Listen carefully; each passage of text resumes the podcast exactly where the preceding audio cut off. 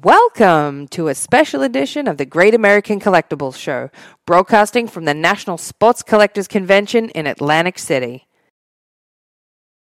This week's special show is brought to you by PSA and Heritage Auctions. Now, coming to you from the Burkus stage, here's Tom, Rico, JM, and special guest host Derek Grady. No, that's fine. All right, we're ready to go. Hi, my name is Tom Zappala with my two great co-hosts, John Molori and Red Sox Hall of Famer Rico Petrocelli. For you Boston fans, I think everybody knows who Rico is. Uh, five-time All-Star. Derek Grady uh, from Heritage Auctions is going to be joining us, but he's There he is. Oh, he- he's always late. uh, name of the show is the Great American Collectibles Show. Uh, this show is a special two-hour show that will be broadcast next Wednesday night on uh, just about every platform. We're on uh, WCAP up in the Boston area, Facebook Live, iHeartRadio, YouTube, Alexa, what else? Spotify. Just read the sign. Yeah, there. read the sign. Read the sign. Uh, and this show is, is being sponsored by our good friends here at the National Sports Collectors Convention, PSA, and our good friends at Heritage Auctions. Derek, welcome, welcome. I brought some wax boxes so we can throw out. All right, we have all packs. kinds of giveaways, and you have to speak up. We've got all kinds of giveaways. We've got some great guests, and we're going to open it up right now. Uh, we've got a bunch of guests coming in over the next two hours, but we are real honored first to. We've asked two gentlemen to come up. Number one, the director of this event, the man that is probably most responsible for this putting this together, John Broggi, executive director of the National Sports Collectors Convention. John, welcome. I'm the executive director. If you're having a good time, if you're not, I know where the complaint department might Can, be. can we crank them up a little bit? Yeah, you got to crank that up a little bit, John. John, say that again. I said I'm the director. If you're having a great time, if you're not having a great time, we'll continue someplace you can make your complaint. That's right. All right, John. I, in a nutshell, I mean, are you happy with the turnout? Uh, We're ecstatic about the turnout. Uh, you know, I, I've told you on the show a couple times in the past several months that uh, our ticket sales were were well ahead of what last year in Chicago was, and last year in Chicago was a big monster as we all came out of the COVID situation. Um, the number of people who just wanted to be involved in the show was crazy. Um, we've exceeded that this year. I don't know how we did it. I don't know how we got all the people into this building in, in the time frame we did. My staff did one heck of a job in, in making sure that people who were walking all around found where they needed to be to be able to get into the show on time. I want to say one thing, Tom. The tickets we've sold, we do a survey if you buy your ticket online. 55% of you in here are at your first national That's a good sign. And we expect you that's to come back cool. every year Very, now. very cool. Yep. Very Yep. cool. John, you know, we were talking, Rico and I, would- and John were talking this morning, Rick, about the. Uh, it's talk about a change in in technology. Yeah. Uh, he's, his mic is off. Rico's mic is off. Is this one on? Here. That was on purpose. We did Talk, that. talk Rico. again. Talk again. Um, But the logistics of a show like this, John. I, I mean, look at the, the amount of people here, the amount of vendors here. Can you put into words the work that goes into putting something like this together, my friend? I don't think I can. Uh, I know, I, I can know. try. Um, when we walk in here on um, Sunday morning, and we are here on Sunday, and I was here on Friday to make sure that we began to get everything right. This whole building is empty. There is zero ah. things in this building. Right. In a period of two and a half days, we brought in 590 some dealer booths, 65 to 70 corporate booths, the stage, PSA, all the other grading companies. And to be able to do that in a period of less than three days uh, is amazing to me. Uh, there are so many moving parts, and again, I'm, I need to thank our staff for making it happen. They they walk in here on on Sunday and just take over. They know exactly what to do, where to be, and uh, I I just sit there and put out any fires that we have, and thank goodness we haven't had that many this year. Well, John, first, thank you so much uh, for putting this thing together. As, as we were talking about earlier, before we were trying to fool around with Rico's mic, the technology and Derek, you can attest to this. The technology has changed dramatically over the last several years with the boots and how they're set up. It's just, it's like, you know, it's just amazing as opposed to 10, 10 12 years ago. It, it Well, you're is. still in I the mean, Stone every- Age, Everybody now relies upon the internet for a variety of things to make a sale, to check prices, you know, to look to see what's available, and all of that stuff comes together at the National. Our Case Break Pavilion over here. These guys are broadcasting live to most of the world right now, and they're doing breaks up until midnight uh, each evening. Um, technology is so important anymore. It's, I think, what has allowed our industry to grow. When when we were within the pandemic, people weren't getting out to shows, so what they wound up doing was jumping online and connecting to the sports cards, sports collectibles industry through an online venue. But you know what? Nothing beats seeing it in person like you guys are doing it here. John, thank you so much. We appreciate you coming in. And by the way, John brought a guest with him that we're going to chat. I'm, I'm personally very excited about this because uh, I had BC tickets for 20 years, season tickets. And, and Rutgers University used to come in to Boston College, and we used to kick the hell out of them on a regular basis. What? I mean, easy on my school. All right, man. Right. All right. But anyway, we are real pleased to have uh, Marco Battaglia, uh, All-American football player from Rutgers University. Uh, actually, 1995 Big East Offensive Player of the Year. A nice seven-year, eight-year career in the NFL. Marco, welcome. How about a nice hand for Marco Battaglia? and a New York City boy too. Yes, I am. Yep. And and And a Yankee fan. And uh, we, we don't have to go down there. Sorry, Rico. Rico, you know, he has to go down that road. Uh, Marco, I'll uh, tell you something about the Yankee fans now. uh, I just want to say to all you Yankee fans out there, you know the rivals, Red Sox Yankee rivals. Great rivalry. Even the years when I played. And I notice here at the show, there's a lot of people, Yankee fans, with the hats, with the shirts, like our friend over there. but let me just say one thing. Nobody with the Red Sox, because the Red Sox stink this year. But the, the Yankees, this is the first time I've seen this many Yankee memorabilia stuff, clothing on in the last, what, four years. They finally got a good team. and I, not for anything. I didn't see, the last show I was at, I did not see any Yankee stuff being worn. So you're all front runners, just like Wow. the Red Sox too. he wants to fight again. This is a All guy right. that- No, no, no. Hey, and this is a I guy that's from wanna Brooklyn. Right. fight. That's right. I'm from, Would I'm you from New expect York. anything less? He's from Brooklyn. the last Look at the Yankee fans leaving. Look, look. Marco, the last time, uh, the last time uh, Rico got into a jam with the Yankees, he had Joe Pepitone's toupee in his hand. He did. Here, we're going to throw out some packs Marco, because some they're stories. trying to we steal got the we got show to talk a little there. bit of football. We'll talk football. Battaglia, because we talked. We were talking before we went on the air. You played tight end, okay, which has now become a very different position, probably even from when you played, which wasn't that long ago. Absolutely. it's become a much more offensive position. I don't think blocking is as stress, although a guy like Gronk could do both. Yep.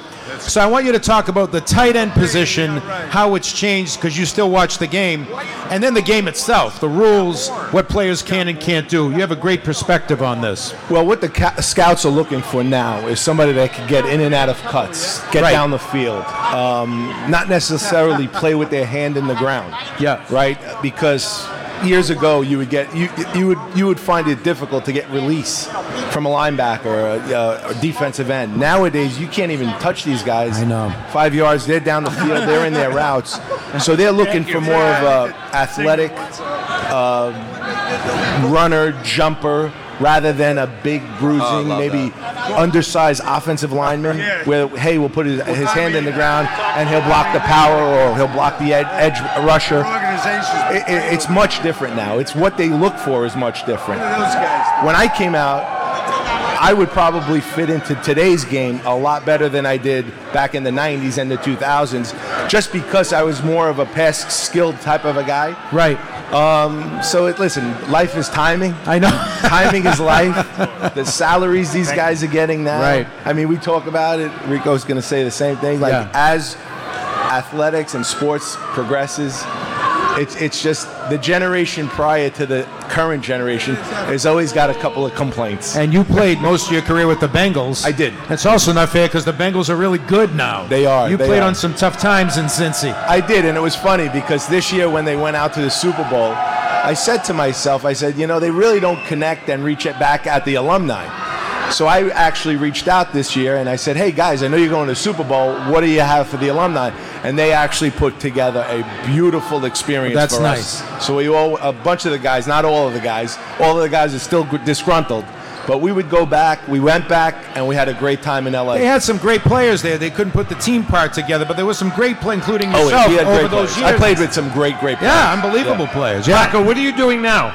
So I'm the senior advisor to, for the president of uh, Rutgers University. Uh, been with back at my alma mater eight years now, fundraising, developing um, the athletic program, and uh, that's how I, myself and Mr. Broggi, John Broggi, know each other. We're both alumni, and uh, you know I'm here because obviously this is one of my dearest friends, and uh, whatever he asks me to do, You do, I Rutgers guys, you stick together. We stick together.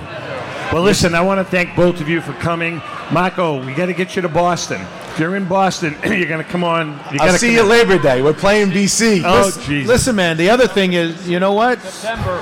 A few years later, you might have played for the Pats because Belichick loves Rutgers guys. Oh, yeah. Loves You're the Rutgers absolutely guys. I'm not going to tell you my Pats story because I kicked myself in the butt, but it was down my free agent year. I'll tell it. I'll say it quick. It was between Belichick and Jon Gruden in Tampa, and I chose w- wrong. Thanks, guys. You're a class act, man. Good to very meet you. Thank you very much. All right, we got a lot of giveaways out today. A little noisy over there. Wow. Uh, we've got some giveaways. Uh, we got some trivia questions. We have uh, a- a few people are going to come in. We have a special presentation for Rico uh, in a few minutes that we're really excited about. Yeah, new de- defibrillator. But first of all, let's talk to Derek because Heritage Auctions basically has been the story of this convention. Derek, tell us about the card. The, uh, the 1952 Mano? No, the 1952 Mantle. Okay, that one. You know, it's uh, really the highlight of my career was taking this card on consignment from somebody that bought it from Mr. Mint in 1991 and kept it under, you know, really in his memorabilia room in a card saver and didn't want to get it graded. And I showed up and told him we need to get this graded, and it came back uh, SGC 9.5, which truly rivals any of the 10s that are out there, and it's better than any of the 9s in PSA or SGC holders. So we have it right now on display at our booth. You can take a picture with it if you want. It's estimated at $10 million. I'm sure several of you out there maybe can come together and own it, fractionalize it. I certainly can't. Maybe Rico can. I know Rico Zapp- certainly can. Zappala has no shot. to even- I offered ten thousand for it. I didn't yeah, go you're for a it. little bit off there. My what the bidding at now? Do we know? So right now the bidding is at I think it was 5.4 million. You had the buyer's premium. You're roughly 6.5 million, but there's 30 days left in the sale. So we all know how at the end the sale takes off. You only have to put an initial bid in right now, so it you know it can run dry for a little bit for the next 20 days, but then the last week it will start to pick I up mean, again. that's typically for an auction like That's that. That's how it typically when it picks up. Yeah, it's how it works with extended bid auctions, which most companies do. So, but we are anticipating that the record for a sports item at auction is the Diego Maradona jersey that just sold for 9.3 million. And I think, and the highest price for a card ever paid at auction was 6.6 million for a Honus Wagner card. So we're already there. We're going to pass Hannes probably by the end of the day. Then we got to beat the uh, Diego Maradona jersey, and we'll do that. Very cool. Very cool. Rick, Rico, you saw that card. I saw it. Yeah, Mickey Mantle was my uh, hero as a kid growing up in Brooklyn, and uh, I had a 1952 card. Of course, the industry wasn't born yet, and uh, so we used to throw it up against the wall with the other kids. You know, whoever was closest win. Put them in the spokes of a, a bike, you know, and uh, it was all. And then my mother threw him out. Your mother had and everybody her in else's mouth. mother. You know what I mean? Can you get a copy of the book? Um, I do have a question for Rico because Well, you ahead. you said that uh, Mickey Mantle. You've told this story on, on the sh- on the air before on the sh- on the show. You said Mickey Mantle was your idol. No, he was my. I. I didn't say that. I you say, uh, what, I didn't say idol. I said Mickey Mantle was my favorite player. Okay, he was your I favorite don't have pla- idols. Right. Well, he was your favorite player.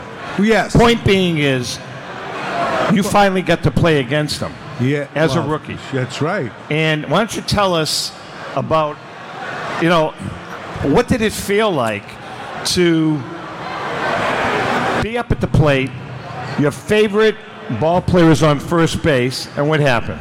I thought that was the longest question I ever heard. Go ahead. No, but uh, no, uh, yeah, I was at first base, and so uh, Mickey Mantle, my my hero, on two guys were my heroes, Mickey Mantle and Hank Aaron.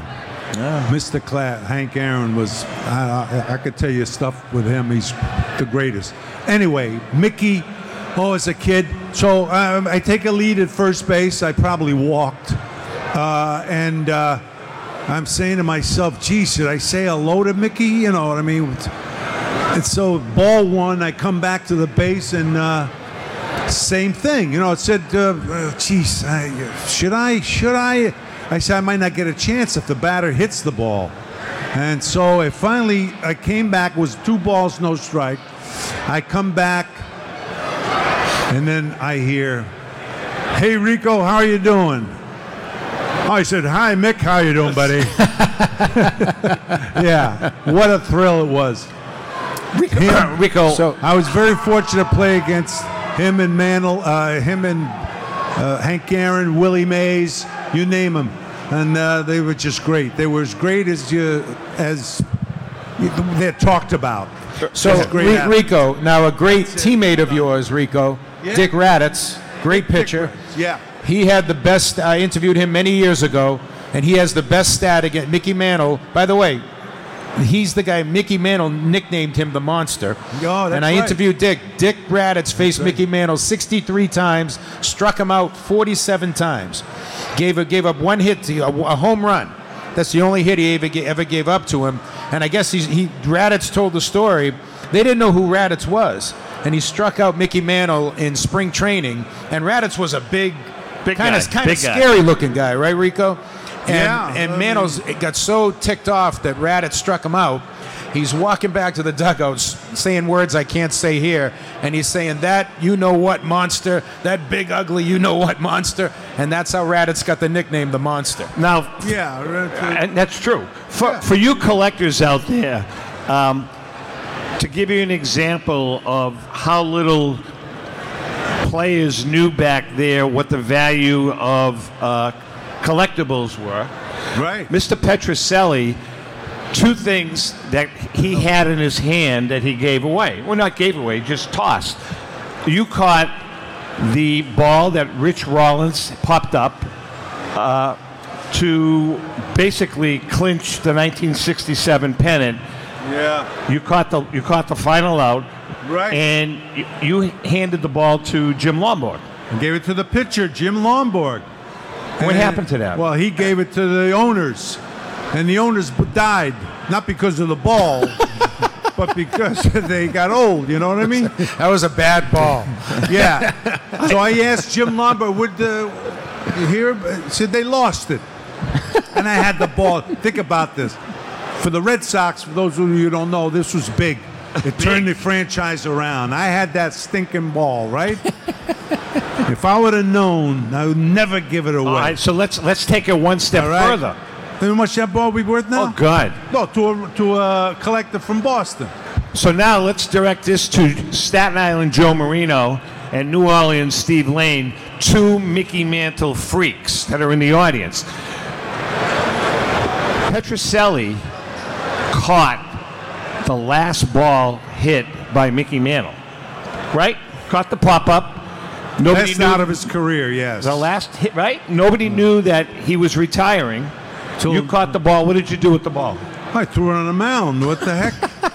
Uh, we didn't know he was going to retire till next spring. So, what would that Another- ball be worth, Derek? That ball would be worth. Let's ask the expert. Don't what would say that a ball million be worth? because I'm going to faint. Um, last ball hit by Mantle. yeah, Or, or the last out made by the last, Mantle. very last out. Signed by Mantle and Rico. Uh, oh, that would have been really Yeah, something. I'm I Maybe probably- maybe just Mantle. Yeah, I would say that. 50 to, I mean, 50K. Really? To That's 100K. all? I mean, maybe Oh, I'm more. glad I don't. I threw it in there. I don't All right. know. Hey, Rico, Does Rico, Steve Lane want the ball? Lane, Rico, what are you paying for? with all with all these things you've thrown away, remind me not to hire you as my investment uh, guy. Okay. thousand. There All right, listen. it uh, was we an have, out ball. It wasn't a home run ball. exactly. All right, we have some giveaways and we have some trivia questions. This first giveaway, uh, this is really a cool picture. This is a signed Rico Petrocelli. What is 1967? Yeah. 1967 with the wool uniform. Wool uniform. Wool uniform autograph. And here's the trivia question. Where is it? Uh-huh. Oh. Who Rico Petrocelli had owned the American League record for most home runs hit by a shortstop in a single season, 40. That he held that record for how many years? Over 30. Over 30 years. Who broke that record? First one. Nope. Not Ripken. Not Cal Ripken. Who broke Rico Petrocelli's single season record for most home runs in a season? by a shortstop. A-Ron, right here. There you go, sir. You got it. Alex Rodriguez. Uh, Rodriguez, you- whether Here, you like pack him of or not, he was a too. great player. You want a bag of cards with it? Want one of those? Alex Rodriguez. Go halfies with you in case of. All right, I did see uh, our special, another special guest out here. Where is James? Is he around? Oh, there he is. Um, Since 1996, Brian Drent and the staff at Denver's Mile High Card Company have led the charge in the collectibles hobby. Mile High is a full service dealer specializing in buying and selling cards and offers a competitive consignment program for all collectors. Whether it be their computerized want list service, appraisals, or auction services, Mile High has it all. If you've been searching for a company with a selection of high grade vintage 1888 to 1970 baseball cards and memorabilia that shares your passion, aim high, mile high. Go to milehighcardco.com or call 303 840 2784 for more information. For more than 30 years, Robert Edward Auctions has been the industry leader when it comes to helping you realize the most money for your baseball cards and sports memorabilia. In addition to their unparalleled reputation for honesty and integrity, they reach the largest number of bidders in the business and offer lower seller's fees, as well as generous cash advances up front on your valuable material. Contact them today at 908-226-9900. That's 908-226-9900 or at robertedwardauction.com. Hi, this is Dan from Memory Lane Auctions here to remind you that the renowned Memory Lane Collectibles Company has served as a beacon of light to the collecting community for the past several decades. Indeed, folks, it has been our utmost privilege and pleasure to provide the most enthusiastic collectors with an abundance of the finest sports cards and memorabilia for America's most coveted sports personalities via our world class auctions. Whether you choose either a private sale transaction or the auction route, Memory Lane cordially invites you to reach out to us to maximize the value of your prized possessions. Also, it is not just sales that we pride ourselves on being the best of the rest, because if you are seeking a particular keepsake for your esteemed gathering, we will be relentless in our quest to find that special piece to fulfill your collecting dreams. So, no time to wait. Reach out to us today for the purposes of capitalizing on our unparalleled marketing capabilities. Simply pick up the phone and dial 877 606 5263.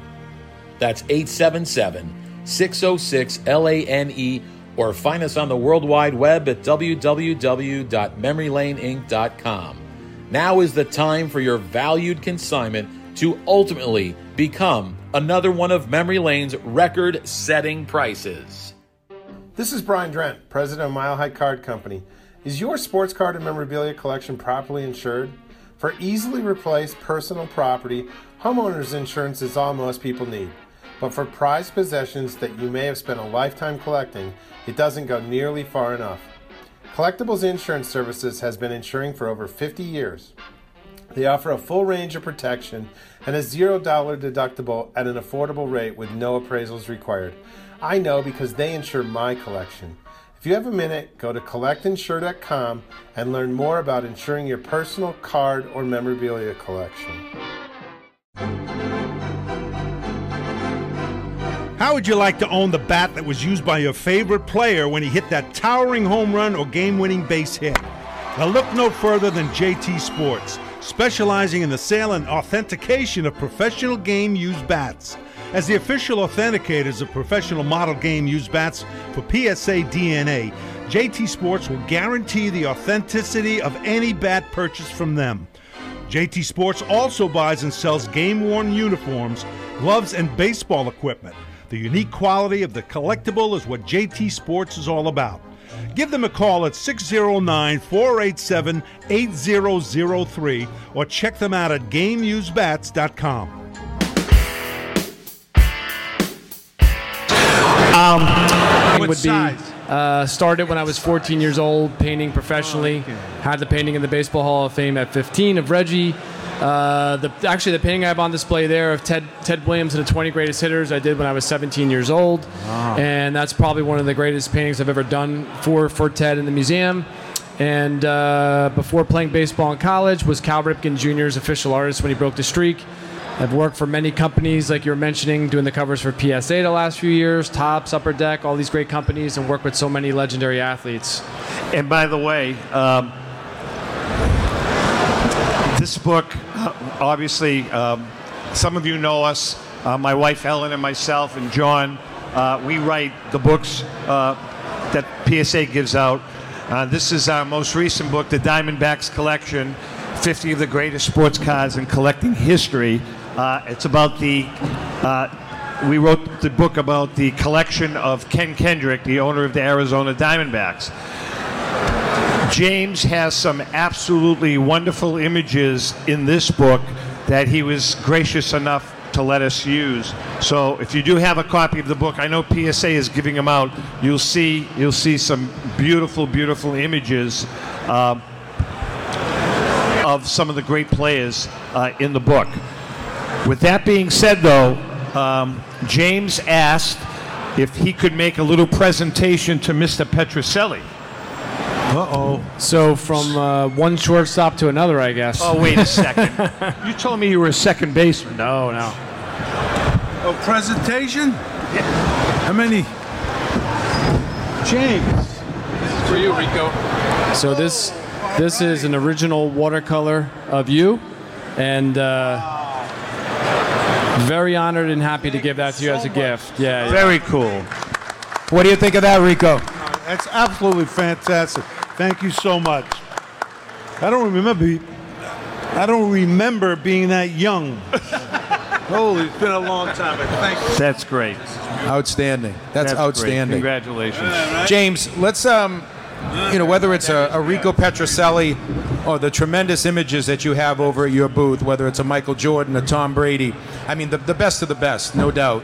Um, we talked about this before about what draws you to an athlete, but you don't only immortalize these athletes. You've had you have some great stories about meeting some of these athletes. Can you share a couple with, with the folks here watching?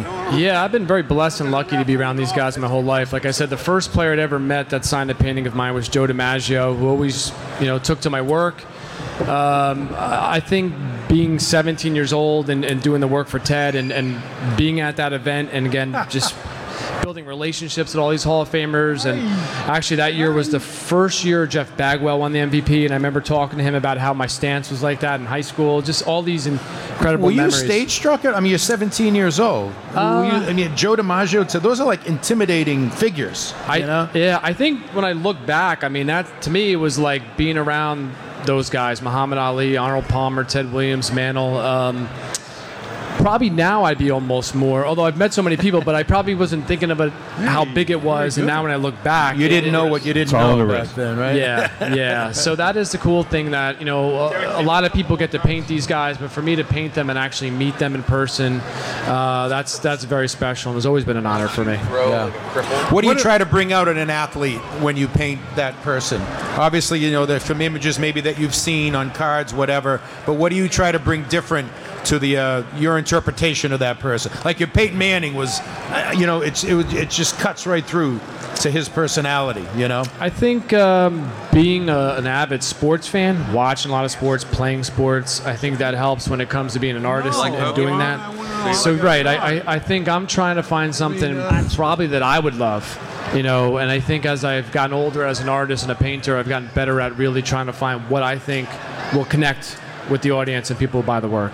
You know it's interesting, uh, James? That you know there are the, the ball players in all different sports, and then there's the front office and all that. People don't realize you love sports and you have an ability. Of course, not many have them like you, but they're, they're artists. Because one of my sons is a very good artist, and. Uh, that's an area that they can get into, right? I mean, you know, and uh, not only possibly make a living, but to enjoy it. You know, and, Yeah, and I- your, your stuff's beautiful, but uh, No, I think it's something that you're born with. Obviously, just like in anything, whether you're a great athlete, musician, artist. I think uh, for me it was a little more rare because I wasn't a professional artist. I mean, uh, ball player, but I was good enough to be an all-state shortstop. playing in college, and it's so it was interesting to have that ability to paint and also be athletic. But uh, you know, for me, it was probably like your son. It was something that's in me since I was young. That's all I wanted to do, and obviously the combination of the love of sports and the love of art really started early for me. I mean, going back to probably, you know, eight, nine, ten years old. And then when things started getting bigger, that's when I said to myself, I was always a collector.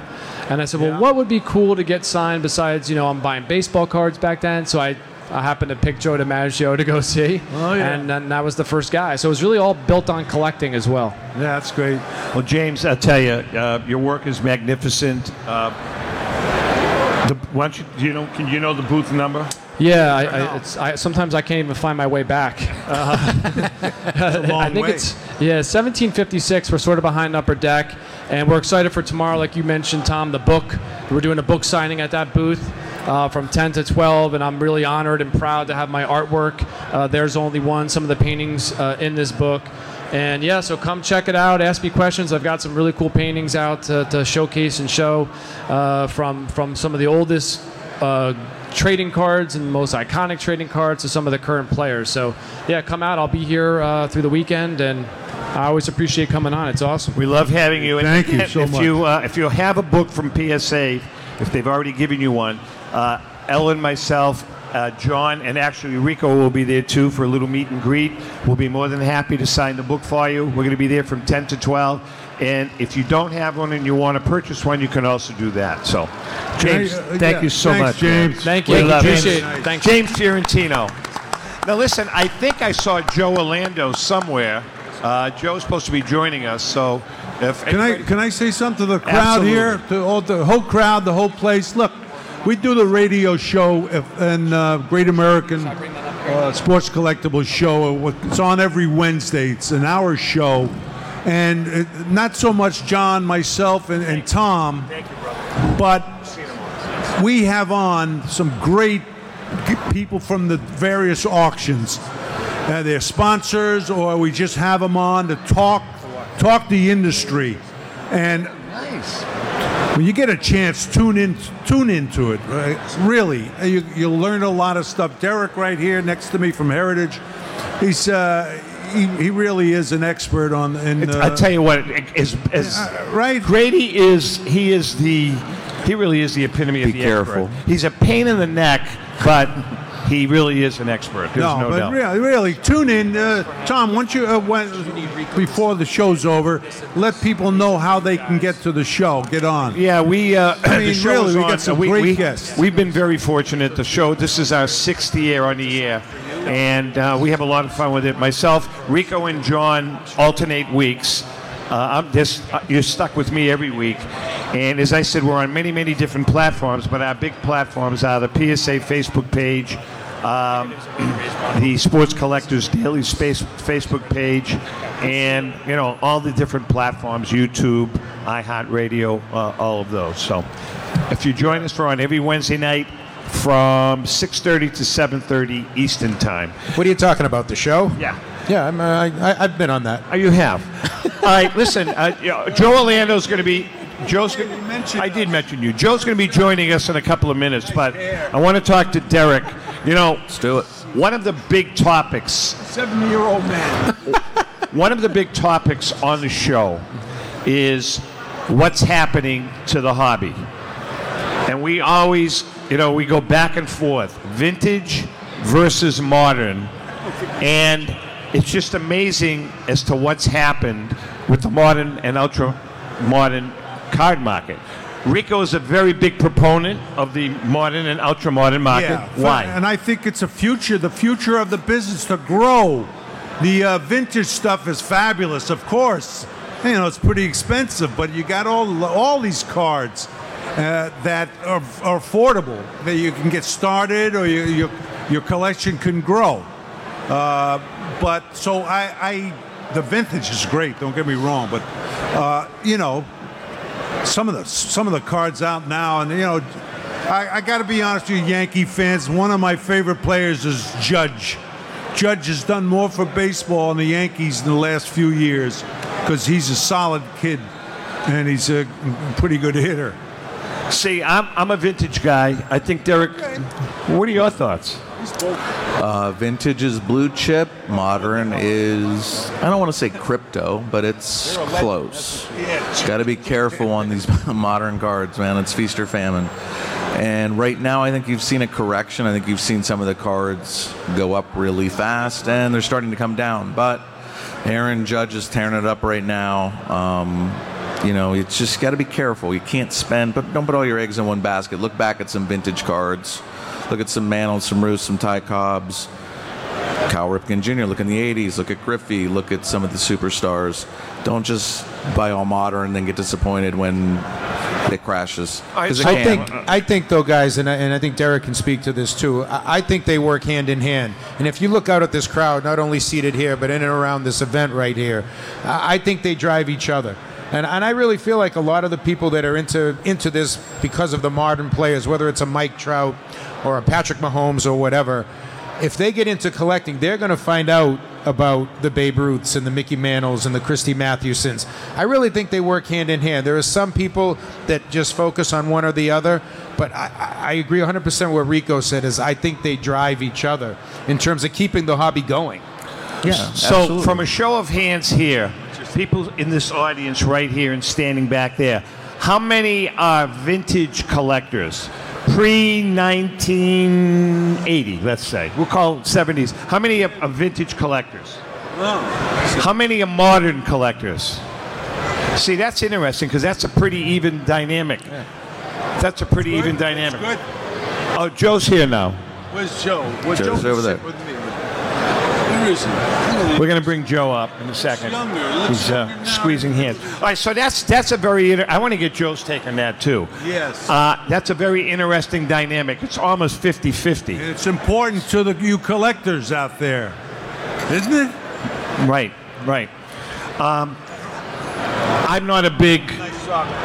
I'm, I'm not a big uh, modern guy. Uh, I've been collecting vintage for a long time. Joe, why don't you sit right here? And we're going to ask. Uh, we're going to ask Joe Joe Orlando. For those of you that don't know uh, Joe Orlando, Joe uh, is the past president of PSA and CEO of Collectors Universe.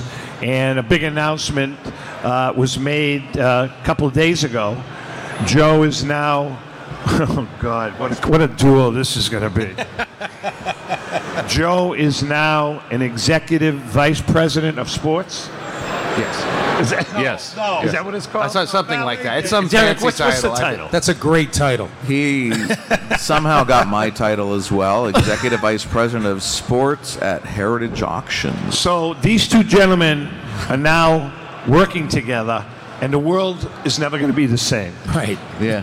After, after Joe's three never days, be I'll never same. be the same. Yeah, believe me. After, after working with Grady, it's going to be wow. Yeah. It's going to, you know, you're going to be t- a s- in straight jacket. But Joe, um, you know, we're just talking about. I want to get your opinion because we're talking about the modern market, we're talking about the vintage market, and how things have changed in the last couple of years. Is it is it changing for the good? Are, are people overthinking it with the modern and ultra modern market, or is there a nice balance? I think there's a nice balance. I mean, it, it has to be good when you look at the size of the crowd the last couple of days. That's a good thing. There's more people being introduced to the hobby every day, and so I think it's I think it's a nice balance. As uh, Derek was saying earlier, you know, vintage has been uh, you know steady and solid, and more people are coming into vintage. And and look, the reality with uh, modern is that it, you you watch it every day. This is hap- it's a story unfolding in front of your eyes every day, and there's there's an exciting element to that that you can't get in vintage. So there's some there's pluses and minuses to both. Joe, can you can you speak to? I mean, when we talk on the show, and I think everybody here is probably in the, in the same thing. Everybody is here because they have a passion for the games, a passion for the sports, a passion for the players, and they're taking that passion. And I think it's okay if you can turn that into something that makes a profit, something that makes you an investor. Can you talk about that sort of age-old dichotomy, if you will, between the love of the game and the investor, and and what we see here, you know, more than anywhere else, maybe at the national. Yeah, I, I think um, as collectors, I think it's okay to talk about the, the, the financial Yeah, uh, side of it. There, I mean, look, we're spending money. We're, we're literally investing our money in this, so it's okay to me to talk about this side of it. I, I think that the key, and at least in my view, is that if you're doing it just for a return, I, I, I wouldn't do it. And what's really sort of ironic, and I think anybody that's been a collector, a veteran for a long time, when you buy things, items with a collector's eye, those are the things you tend to make the most money on, even though you're not trying to make money because you're looking at it through a certain lens. But when you are forcing it, you're, you're, you're trying to invest, you're trying to get a great return. Oftentimes, that's when you don't make money. It's that's the irony of it. So I think when you look with a collector's eye and you because if you're if you're seeing it through that lens that means other collectors will also see it through that, I think lens. Derek, you were saying the same thing, and Rico, no, uh, you too. I'm the playing love, with packs the love right now. of the item, the love is, is more important. What? I mean, You love me? rather than the investment. Oh, Yeah. it's a coming out party. Here we go. The investment is really secondary. I mean, you have to love what you're what you're buying. I think that's that's key. I love you, Zap. No, you, you gotta. Uh, yeah, um, the people here love love collecting. Love. There's some excitement about it. This industry, Joe. I tell you, I rather invest in cards than than the stock market. I, I understand that the stock market's down, but I'm serious. I would rather have people invest in diamonds. They invest in other gold and stuff like that. Th- this industry is going to go nowhere but up. I, I really believe that. Now I'm older than most of Well, you. Well, the first thing you so have I to know. do is catalog your own memorabilia, which you haven't done yet. That's not the point. No, the folks out there, I, I don't know how they feel, but this is an exciting industry. I mean, I've been with you six years. You guys taught me a lot, not about the industry, but about other things. Uh, and uh, no, no. I really, I'm truly, I, uh feel that way. I think it's. I think that's a great point, and maybe we get Derek and, and Joe to talk about that. Derek, this really this is an exciting time, isn't it? This is a unique time, and I think a lot of it may be coming off of what happened during COVID, where a lot of businesses, unfortunately, you know, lost. The collecting business boomed, and now we're just kind of still playing off that. I'd like both you guys to comment on that. No, not an issue. I, I also want to watch Zap throw like an absolute moron, ding the cards. It's all in the into wrist, baby. It's all in You're the wrist. throwing them into the ground. I'm a professional it's all in grader. the You're wrist. throwing the packs into the ground. So if That's your what- cards what are did when- ruined, when I was give a them back kid, to this idiot right here. That's he what I did packs. when I was. He's a kid. ruining the cards as he throws them. I used to wipe out the neighborhood kids doing that. Yeah, because you had a 48, Here, a Tom. 45. Here- here's some more. Here's some Pokemon. I think they're round at least, or po- Pokemon cards are round, right? So you can't damage these. There you go. Okay, so yeah, during COVID, it was it was truly an unbelievable time for the hobby, which made no sense to me. While other businesses are suffering, somehow sports collectibles took off. I really think it had to do with the Last Dance, the Michael Jordan documentary. I think people were needed a hobby again. They're bored and they started collecting and the hobby is really taken off and i think people have found their passion again. A lot of new people. I think Broggi said what 55% 55% did you know That's that? That's crazy. 55% of the tickets sold here are first time attendees. That's incredible. That's yeah i can't believe that that's number but i do believe cool. them. All right listen we have another giveaway. Another trivia question. Think about the question here. First one that raises the hand wins an official great american collectibles t-shirt and pack of a, Pokemon? Poke- a Pokemon There you go. pack of Pokemon cards, which I hate. Mm. But aside from that, all right. Pokemon, not here's the Pokemon. question: What year is the true Mickey Mantle rookie card? Fifty-seven? Wrong.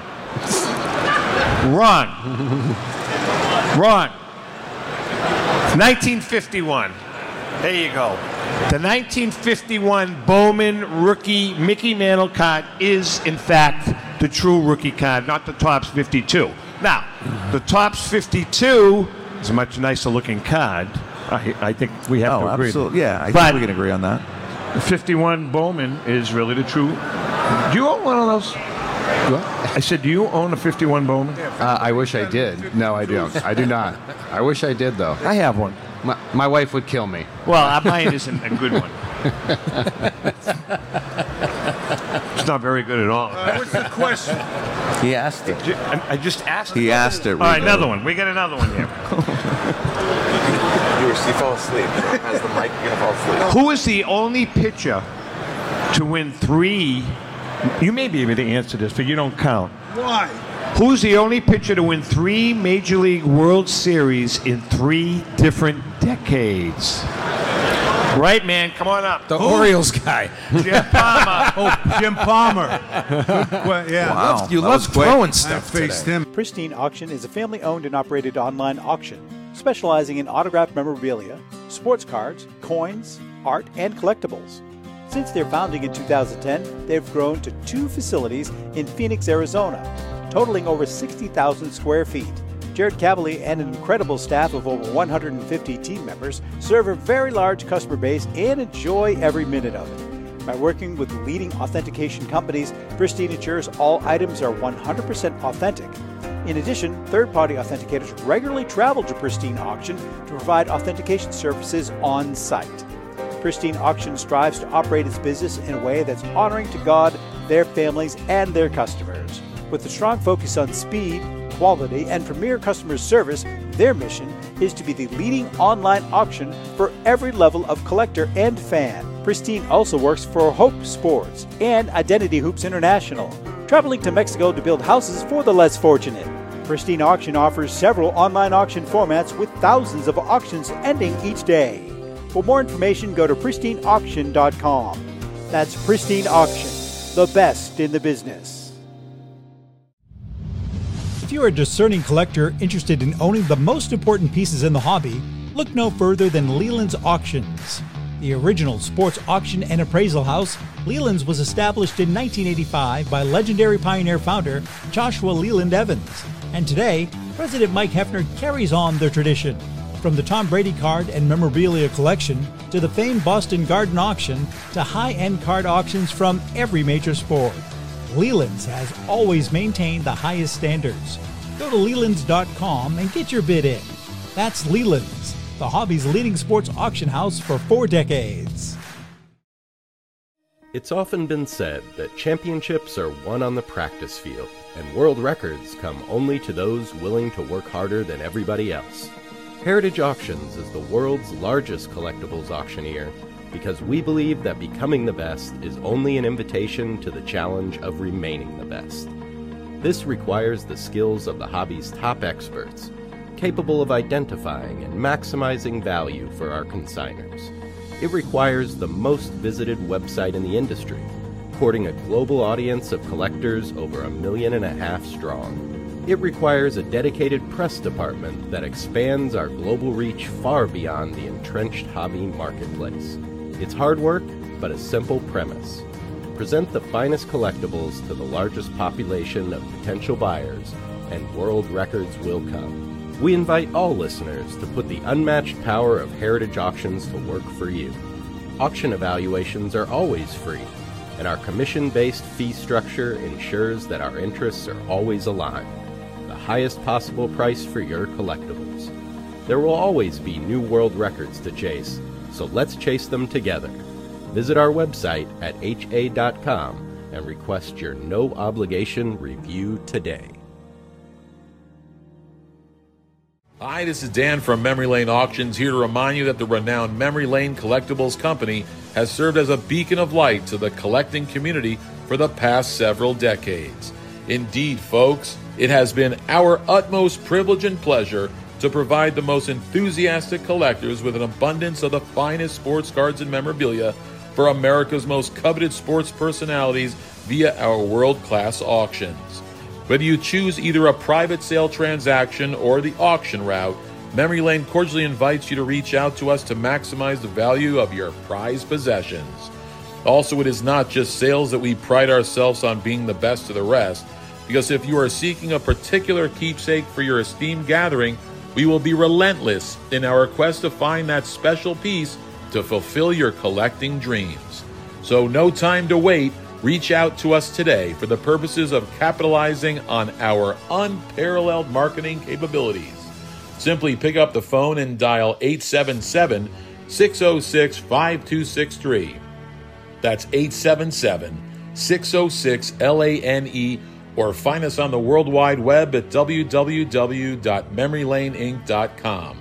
Now is the time for your valued consignment to ultimately become another one of Memory Lane's record setting prices. Hi, everyone. This is Rico Petrocelli. If you want to own a piece of sports history at an affordable price, take a look at the magnificent highest resolution prints of famed artist James Fiorentino. Check out the link here on the screen, and you'll be amazed at renderings of some of the greats like Clemente, Ruth, Brady, Jordan, and some of the greatest athletes to ever grace the sports landscape. The very affordable limited editions capture every shade of the original work. And yes, they're individually signed by James. Prices for these art gems range between $200 and $400 and will look spectacular in your office or collectibles room. Typically, a James original sells for five figures, but you can purchase one of his affordable reproductions now and cherish it forever. Go to jamesfiorentino.com forward slash store and purchase your personal work of art. James Fiorentino, in our opinion, is the greatest sports artist on the planet. He wasn't fun to face. All right, so let's talk about cards in general. The Honus Wagner card, at one point in time, was the Mona Lisa of cards. Is that not the case anymore? I'm asking both of you guys. I, I honestly believe so. When I was a kid, let's just say when I started collecting when I was nine, about the 1980 Topps cards, had a lemonade stand, go down to the Clark's Corner Store in Johnstown, Oh, I've heard Pennsylvania. this story a thousand times. Wait, am I going to put you to sleep here? so looking for the Rickey Henderson rookie card, the We Are Family Willie Stargell card for all of you old enough to remember that. Sister Sledge, We Are Family. You know, I got all my sisters and me. there we go. we got a group going here. Please don't So- do that anymore. Okay, sorry. I kind of had to do that. I just had, I felt it in my bones. Um, I wanted a Mickey Mantle rookie card. Honus Wagner, I felt was more for the guys that were in the 60s and 70s, older than me. I figure the the 52 Mantle was the card I wanted when I was 18. I didn't care if I got a one, a two, or a three, and I should have bought one probably, and I didn't, and I never ever did buy one. But I feel like that is. So you would go with a 52 Mantle? I would because I think the Wagner. Look, there's like 75 known. They're usually in awful condition. It doesn't have the great look like a like a 52 Mantle does. I just think Mantle has surpassed Wagner as the king of cards, and you can buy. There's so many more of them. That's, there's almost one for any budget, even though I would argue that a one now might even get up to 20 grand. So it's kind of exceeding that for some people. But Joe, know. what do you think? Joe, Um, this is the way I would describe it, and I know you guys are going to laugh at my answer, but I think the Wagner, in some ways, is still the Grail, the Holy Grail. But I think the 52 Mantle is when you look at just when you think of the image of that card, that is the symbol of the collecting hobby. Like that. that's point. it. Like you look at that image, and that represents not only the hobby, but it's a whole generation of people who drove the hobby to another level. So the baby boomers who grew up watching Mickey Mantle and busting open those packs in the 50s and the 60s, in the 1980s when this industry became a real real business, a big nationwide business, those same people that loved Mickey Mantle as as youngsters were driving the hobby to a new level. So there's something I think special and different about that card because of what the image represents. So that that's how I would answer it. I have a question for Rico. Rico, you know, a lot of the stuff we we're talking about, it- it's player driven. We're talking about superstar players that we all love to watch, emulate when we were kids, what have you. You played against, what was it? What was the number of Hall of Famers you played with or against during in, in the book? I can answer that. Go ahead. 55. So when you were playing Rico and you went up against or saw a, a Willie Stargell, some you know Derek just mentioned him, a George Brett, a Rod Carew, players like that, Dickie Allen. Did you, even though you were an opponent, say, "Man, that guy's a good player," or was it too much? We're going up against him. I can't show any admiration. No, you ch- you you showed admiration, uh, although you wanted to beat them no, naturally. But uh, you knew this guy had special talents. Uh, like I say, uh, my favorite play, two two favorites uh, was Aaron and, and Mantle, and Ma- and then of course Mays was probably the greatest. Uh, you looked at them and said, "Holy jeez, you you were you were really in awe uh, playing against them. You watch them as a kid, now you get to play against them. But uh, no, you know, you had very much very much respect. Rico has to leave here in about five minutes because he has a signing like none of us can sign. You get Wait, I have a signing. He signs and he gets paid for it, so he's got a signing. I don't get paid. Who gets paid? Okay, please. But I do have a question. I get paid before you leave. You, you not here, not here, Rico. At your signing. You faced. We do. We pay to do this. Yeah. We don't paid. Six years, I haven't gotten a raise. You faced some great pitchers in your time. I mean, Hall of Fame pitchers, Nolan Ryan, uh, uh, uh, Bob Gibson. Bob, Gi- who was the who was the single toughest pitcher Well, uh, you ever faced? Bob Gibson was a great athlete. Period. I mean, he had great stuff. Nolan Ryan threw a hundred. They didn't have the uh, early on. They didn't have the the guns like they do now. He threw you know 99, 100 almost every single pitch. Plus, he was a little wild, and he had a curveball that he throw at you, and you know you went down because you thought it was a fastball, and he would come over the plate and you you know look like a jerk, and strike three. so guys like that. Palmer, Palmer's another guy, high 90s. He he liked to pitch up and in. And look, my era was the where they weren't afraid to throw inside. Many times I saw that the stitches of the ball coming right at my eyes. ah, went down, and you know that's when I, uh, I maybe got a base hit once in a while. So, yeah, Gibson. No, Gibson was great. Gibson, Marichal, Sandy Koufax in spring training, the end of spring training when he was getting ready to start the season, he'd have his best stuff, and he so he had a his fast his breaking pitch had a whistle. He'd whistle at it, and then you whistle going back to the dugout. so, yeah, I was. I mean, I played against them. I was really fortunate. You know, All right. we um. I, go ahead. We're going to say bye to Rico Yeah. first. Let's All say goodbye to Rico. Rico has a, a signing now. I'm not going. How do you like that? And you have to walk to the other side of the building. Where's the, you're going to give me a golf No, no golf cart. You're out. Don't don't forget your painting. Anybody want some packs? Oh, he's taking it. Oh, he's taking. Yeah. Let's give a few away, but you have to stick around. There you go. He'll, he'll ruin them. I'm going to hand them. Uh, Rico can't sign though. Just I, he can't sign because they won't let him. Yeah. Where am I going to get this one? Yeah, all right. All the way now. Joe, we heard Derek kind of talk about growing up and the Pirates. We heard Rico talk about kind of his memories. All right, now go sit down. As I said, this this starts with players. What players growing up brought you into this? What what made you a fan and then transformed into making it your, your life's work? Here's Pokemon. You know, growing up, I mean, baseball. I, I, I like a lot of different sports, but baseball was always my sport. Johnny Bench was the first, you know, yeah. major Sure. sort of player that, that, that I followed and and Hold on, hold on. Joe Orlando, he hoarded all of the Johnny Bench memorabilia in existence.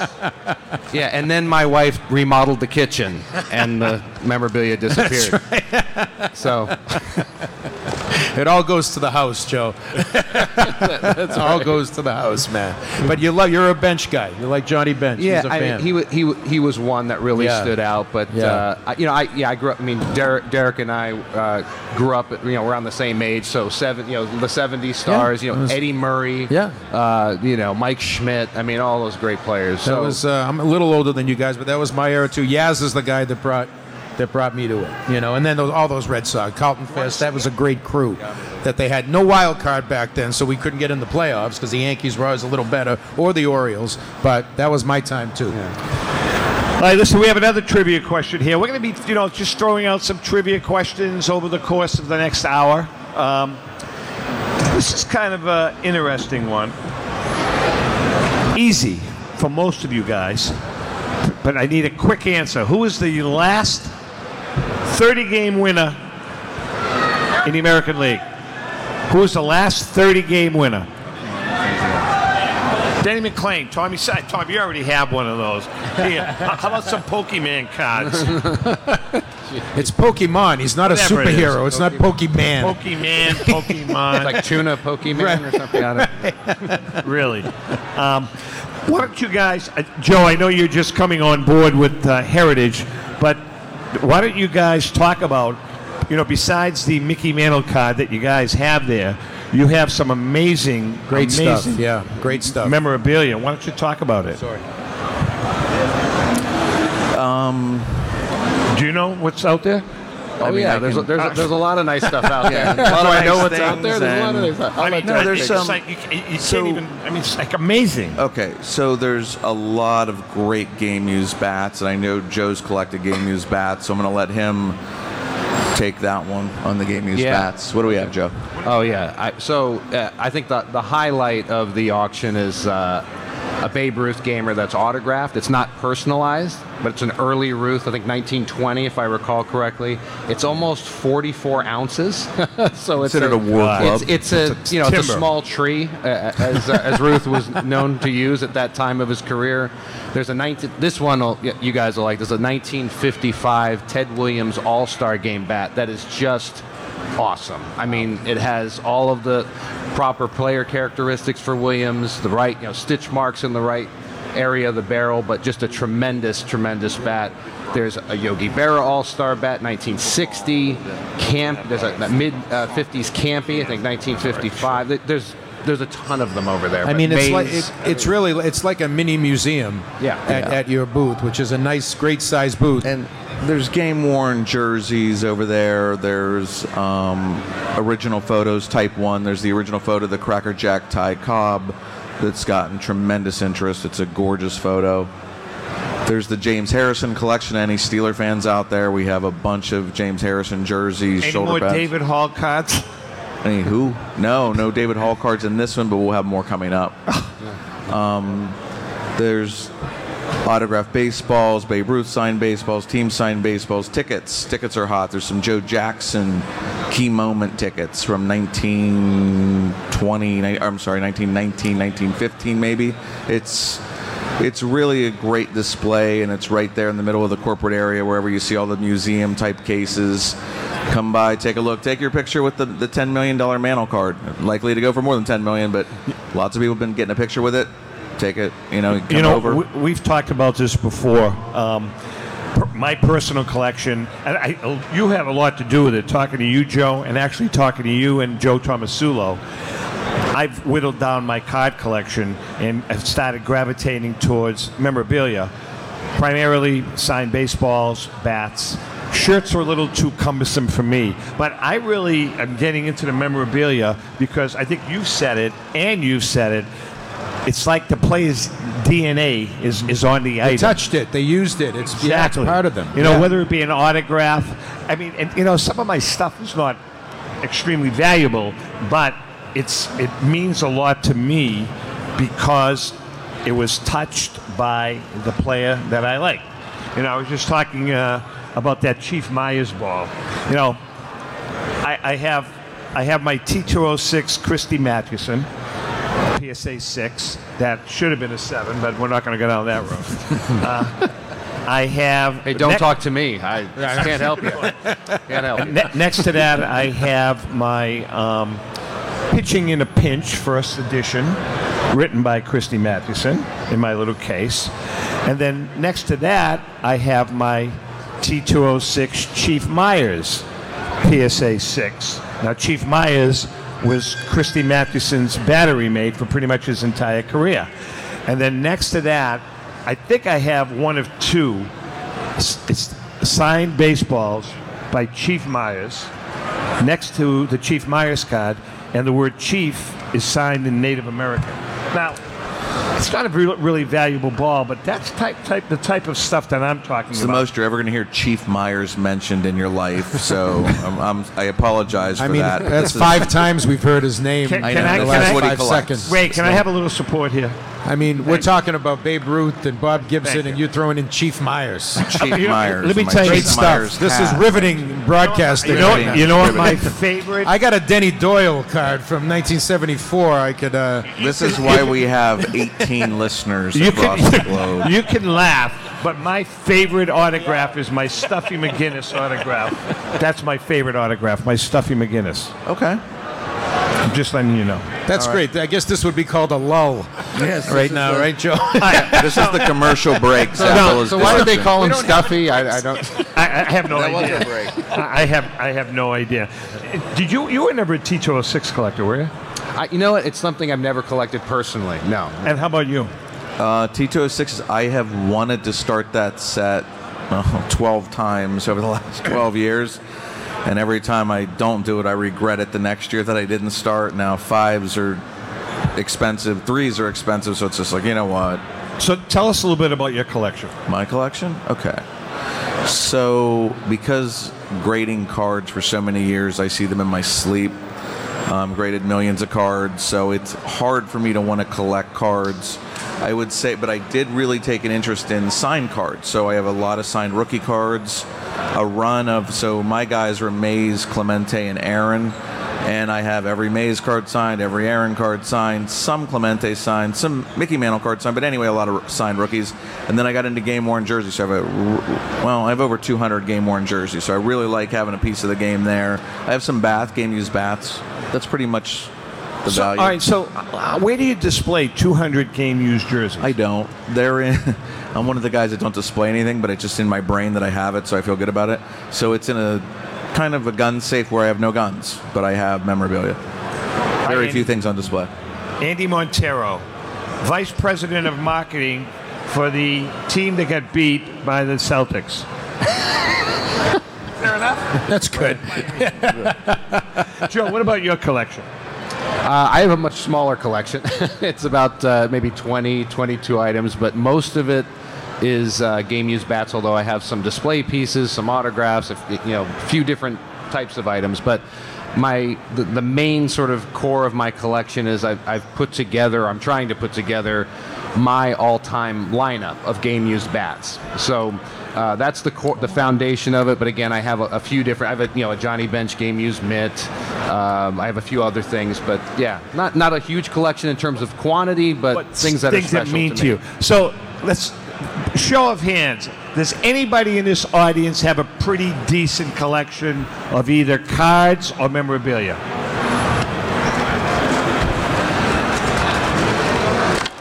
Ray, come up here. come on up here. Ray Fornio. We call him Philly Ray.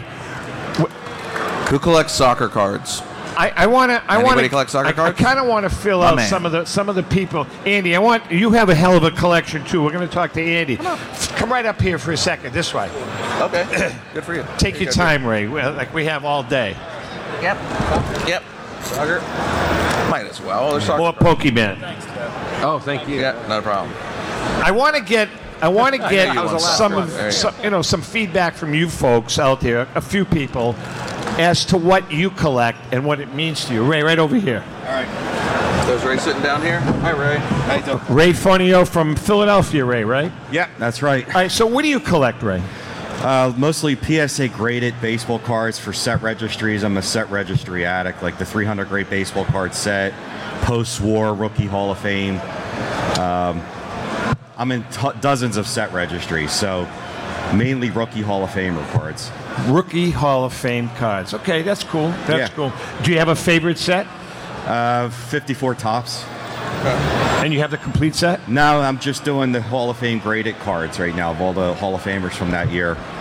So it's it's, it's something that's it's aesthetically pleasing. I love the look of the 54 Topps, and uh, it just looks great. Now, Joe, correct me if I'm wrong, but I agree. the set registry, you were really, uh, unless I'm wrong, you were really the conductor of that whole train creating that, weren't you? I, I, I don't I wouldn't say that. I was one I, one of a small team, but yeah, we, we started that. Uh, I guess it was about 2001, right around there, um, and we followed in the footsteps actually of PCGS, which was the coin division at uh, Collectors Universe. They started theirs a couple of years earlier, so we kind of you know looked at what the concept that they were doing, and then Especially you know bought the banks. uh, started it for PSA. But uh, the rest is history. I mean, it's become. I mean, uh, it's become a, it's, Part of it's like a giant. and it's all Yeah. exactly. It has. Andy, why don't you come on up here too? Again, I want to talk. Thank you, Ray. I appreciate it. thank you. I, I want to. I want to just kind of. There's a couple of people that I know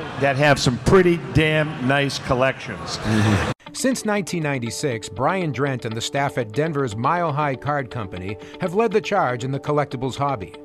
Mile High is a full service dealer specializing in buying and selling cards and offers a competitive consignment program for all collectors.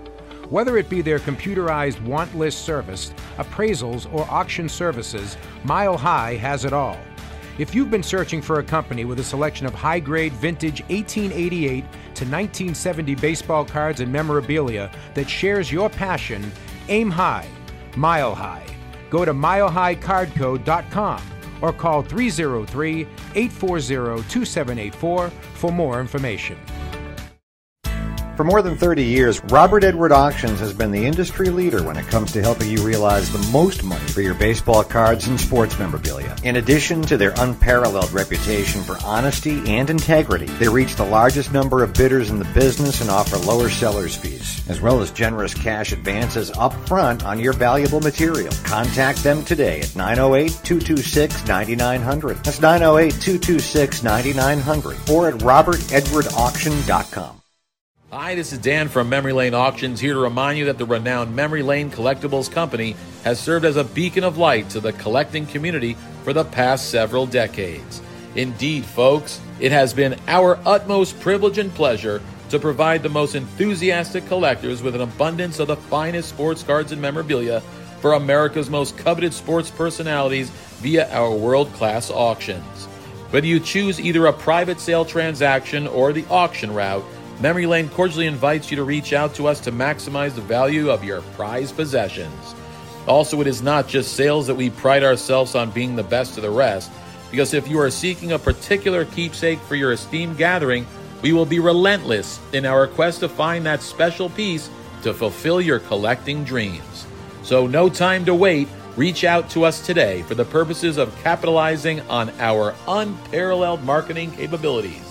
Simply pick up the phone and dial 877 606 5263. That's 877 606 LANE or find us on the World Wide Web at www.memorylaneinc.com. Now is the time for your valued consignment to ultimately become another one of Memory Lane's record setting prices. This is Brian Drent, president of Mile High Card Company. Is your sports card and memorabilia collection properly insured? For easily replaced personal property, homeowners insurance is all most people need. But for prized possessions that you may have spent a lifetime collecting, it doesn't go nearly far enough. Collectibles Insurance Services has been insuring for over 50 years. They offer a full range of protection and a $0 deductible at an affordable rate with no appraisals required. I know because they insure my collection. If you have a minute, go to collectinsure.com and learn more about insuring your personal card or memorabilia collection. How would you like to own the bat that was used by your favorite player when he hit that towering home run or game winning base hit? Now, look no further than JT Sports, specializing in the sale and authentication of professional game used bats. As the official authenticators of professional model game used bats for PSA DNA, JT Sports will guarantee the authenticity of any bat purchased from them. JT Sports also buys and sells game worn uniforms, gloves, and baseball equipment. The unique quality of the collectible is what JT Sports is all about. Give them a call at 609 487 8003 or check them out at GameUseBats.com. Can we can we put a new? Okay, Andy. Uh, so we'll get Andy. Uh, I can let oh, him he's gonna- have He's mine. going to flip it out. He's I going to let him switch it use mine. Andy, right here, and he's going to he's going to put a new battery in for you. Why don't you give him your mic for now? We should probably take yours away, but you know. I think me- that's wait, a good idea, Wait, here's too. here's the dead air. Chief Meyers, Chief Meyers, everybody. You guys are killing me. All right, A- uh, Andy Montero. Andy, first of all, why don't you tell us uh, what your title is and who you work for? Uh, that's not that's not important. Uh, not a big deal there. I'm a big collector, and I am a big collector of PSA cards. I've been collecting PSA cards almost, uh, I would say, back 1991 when I first started. Uh, and basically, uh, what I collect is I collect Cracker Jack baseball cards, and uh, Cracker Jack 1915 specifically over 1914 because they were easily more easy to get, uh, and they came out cleaner. You can order that set instead of just getting them from the box. Uh, they're very hard to find still. In addition to that, I collect all the autographs of the 19 of the 176 players in the crack in the 1915 Cracker Jack set. And in addition to that, I collect Charles Conlon uh, original Type 1 photographs of all the Cracker Jack players as well. And all of them in PSA 9s, 8s, 7s on the cards, the autographs in 9s and 10s. And all my photos are also authenticated PSA DNA. So, guys, what do you think about? I mean, and you talk to a lot of collectors. We talk to a lot of collectors. We talk to guys on both ends, whether it's people selling cards and signing cards, or the consumer. And, and I find it's it's kind of split. Some people are trying to get full sets, whether it's a, a particular year and a particular brand. Other people are going after marquee individual cards. Sets versus individual cards. What's the what's the climate like with that right now? You guys. Andy, we'll start with you. Yeah, w- with me, I love the set registry. That that's one of the things that got me into uh, you know getting everything graded, everything authenticated, not only for peace of mind, but also to make sure that my collection uh, uniformly across the board all had the same brand of PSA. Uh, and basically, the registry, you know, it, it's it's not just collecting the Hall of Famers. Some of these autographs of the common players are very tough to find. For instance, Armando Marsans. He's a Cuban American baseball player. Uh, he played only for a couple years for the Cincinnati Reds and the St. Louis Cardinals. And uh, in order for me to get that autograph, I wasn't able to get it in a government postcard or an index card. I had to go get his original contract. Uh, and his original contract, believe it or not, uh, the person who signed them as well was Branch Rickey uh, back then as well. So the, the PSA set registry uh, has allowed me, in fact, in talking to Joe uh, for many years, I, I, I, got him to do uh, the 1915 Cracker Jack companion set. It's on the registry set, and I got it allow me to follow each and every of, of the players. And most of these autographs, I have to find them in raw. Have to look around everywhere to look for them. Uh, but at, at the end of the day, you know, I have them all registered on the registry, and for me, the registry is phenomenal. Derek. No, I mean that's what you. Uh, this okay, it works. Um, no, I, I hear a lot of people love the registry, and that is really a way to keep track of your items. I, I can see both. With is this working? Okay. I, I love the fact he picked a set to do. And it's a 176 card set, correct? The, Cracker Jack says 176. 176. 1914 is 144. 144. Yes. And so in some sets in the 60s, I think it can get um, overwhelming with all the commons with some of these bigger baseball sets. But I think that's where doing the star cards makes a lot of sense, and you can do the Hall of Fame. There's just so many options on the PSA registry that you can do, and I know collectors love it, and you can build your own. Um, but you know, I, I can see there's some sets I love, and then I love 57 football. Um, 55 baseballs for me because I'm a Clemente guy. The trivia question. With the Heritage Group. This is a vintage question, so I don't know if the youngsters are going to be able to answer this. Maybe some of the oldsters. Ray, I don't want you answering because I know you know the answer to this. What was Eddie Plank's nickname? What was Eddie Plank's nickname? Don't say Chief Meyers. Killing me. Come on. What was Eddie Plank's nickname besides the human rain delay? That really wasn't it. That was Mike Hargrove. Right, him too. Anybody know? Man. No, no, Chief What did he Meyers. say? Chief Meyers. And the answer, by the way, is not Eddie. What That was what was Eddie Eddie Plank? For those of you who don't know, is a Hall of Fame pitcher, uh, great pitcher, um, and pitched dur- during uh, the early 1900s. He had a Do nickname. you, do you know anyone who played after 1940? Chief Meyers. Come on, what's anybody know? I don't know. Gettysburg Eddie, good man. Nice. Good job. Gettysburg Eddie Plank. Did you know that? Grady. Uh, no. Why would he Absolutely know not. that? No. How can you not know? I know where Gettysburg is. There's a Gettysburg address. I, I was going to guess Stuffy, but I it just Stuffy, didn't, good one. uh, yeah, no. that would be a good one. You know, I get no respect. I get absolutely no no respect. All right, I want to ask you guys both a question relative to baseball cards. You know, everybody talks about the 52 Topps. Everybody talks about the Cracker Jack collection, T206s. Is there an up and coming set that is picking up a head of steam that people should know about? It's a I'll good ask you that question. first. Um, oh boy. As a vintage expert, you're asking me what sets up and coming? E- Even if it's a vintage set. Oh, it can be a vintage set? Yeah. Oof. Um, that's a tough one. You don't have one.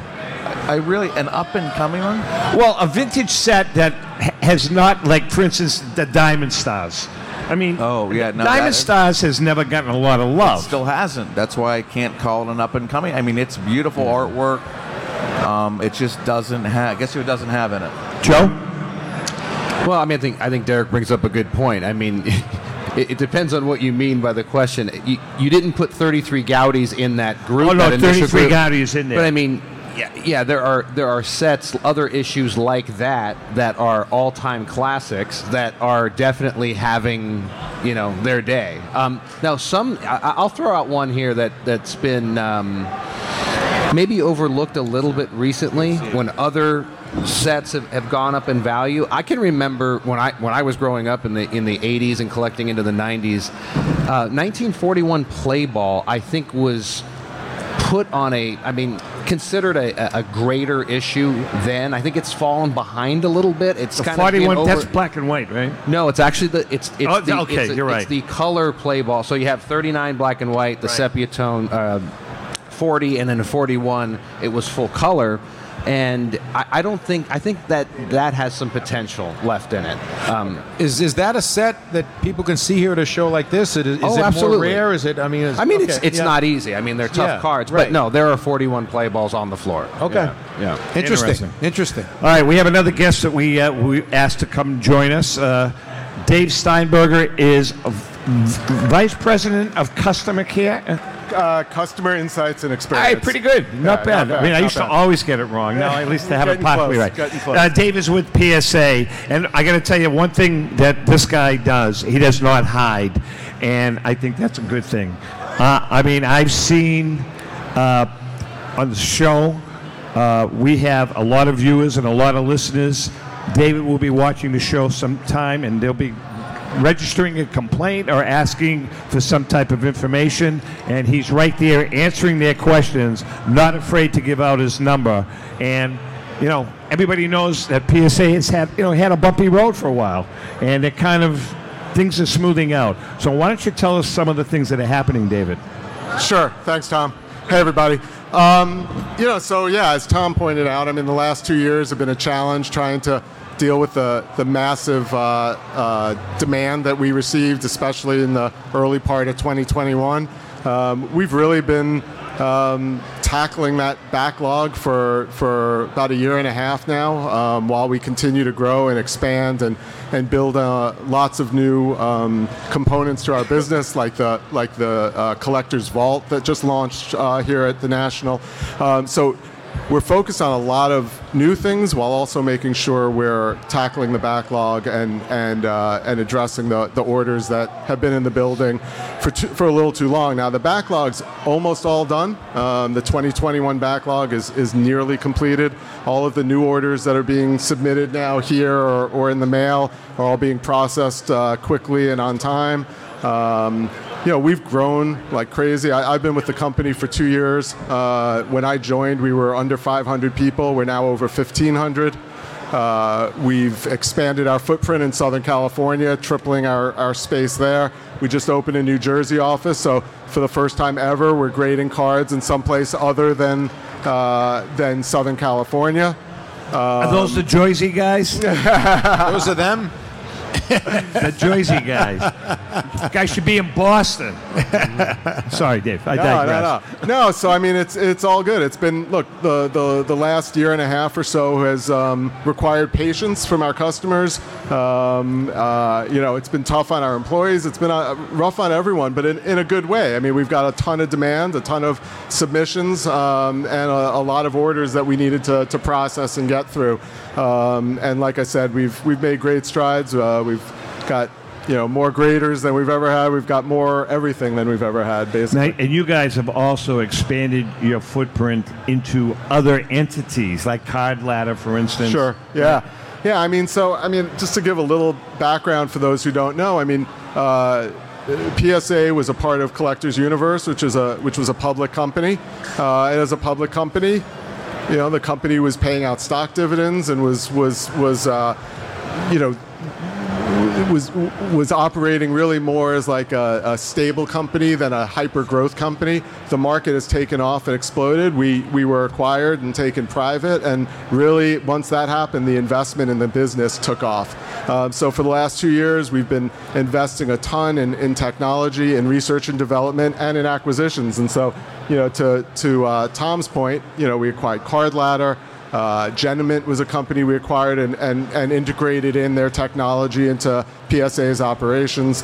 Um, uh, of course, uh, you know we're a part of the Collectors brand, and Collectors also owns uh, Goldin. And then, of course, the, the vault that we just announced is, is kind of part of that uh, full ecosystem then of submitting cards, storing cards, uh, selling cards, and, and, and rinse and repeat sort of thing. So uh, we're really trying to provide really a complete ecosystem uh, for collectors. And uh, so, Dave, can you talk about PSA here at the National? I mean, it's one of the big reasons a lot of people come out here Yeah. with their cards. I- I'm talking maybe logistically, uh, workflow, the crowds, the lines, everything like that. I mean, it's uh, it's obviously a, a big draw for this event. Yeah, it's uh, it's a huge operation. I mean, you guys can't see what's uh, behind the wall over there, but It's probably good those walls are there, right? I mean, Yeah. you know, uh, in a matter of uh, 36 hours, we basically built a full-scale grading operation. Yeah, I mean, uh, um, it's it's pretty incredible what's what's going on over there, and, and yeah, I mean the. The, the, the, the, the lines have been long, but we've been managing, and um, it's just exciting. You know, we, we've all, you know, coming into this, we've all heard, um, oh, you know, market is softening and things are changing and things.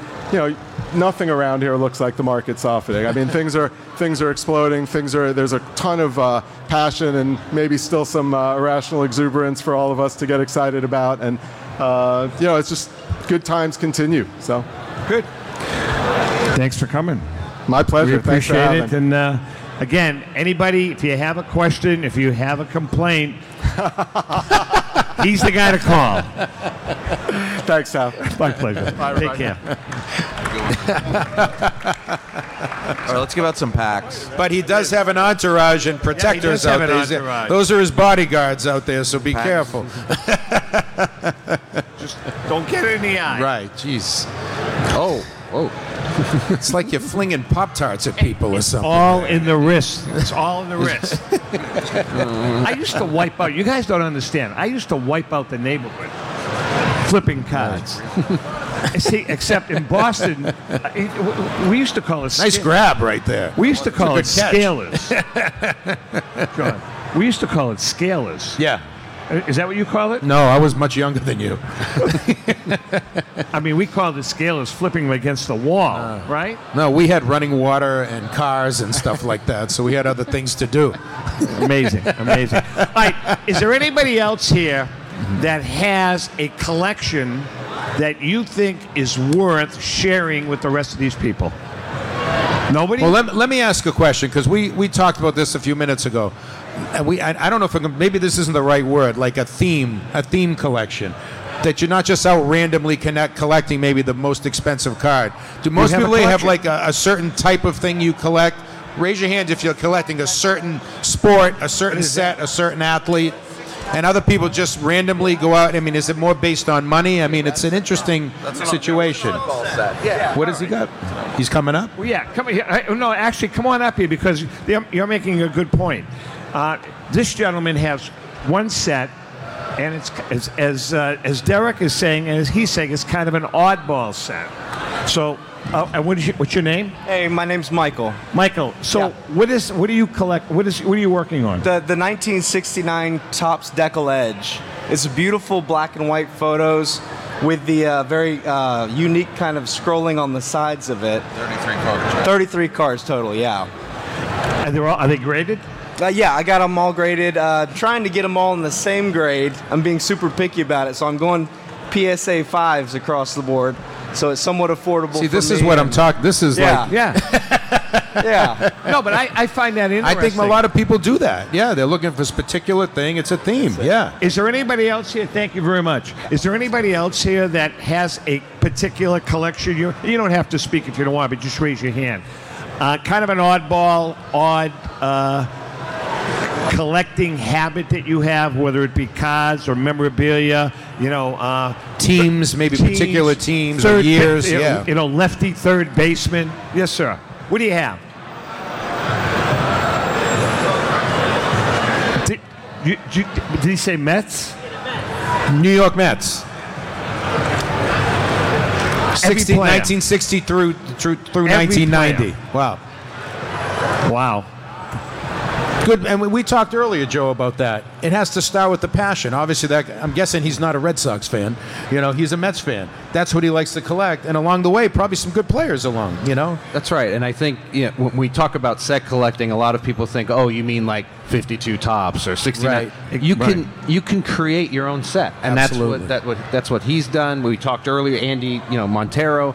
You can make it anything you want, and that's that's the beauty of collecting. You can make up your own theme, your own checklist, and then check them off the list as you get them. And this that gentleman that was up with us, he wants all the same number grade. Right. Yeah, you you have a problem. No, I'm kidding. No, he, well, no, we all do. He's a collector. Yeah, he's like he's just like the rest of we all do. Yeah. You know, I want to ask both Joe and Derek. I'll start with you first, Derek. You know, 15 years ago, 20 years ago, it was an absolute no-no to get a baseball card signed.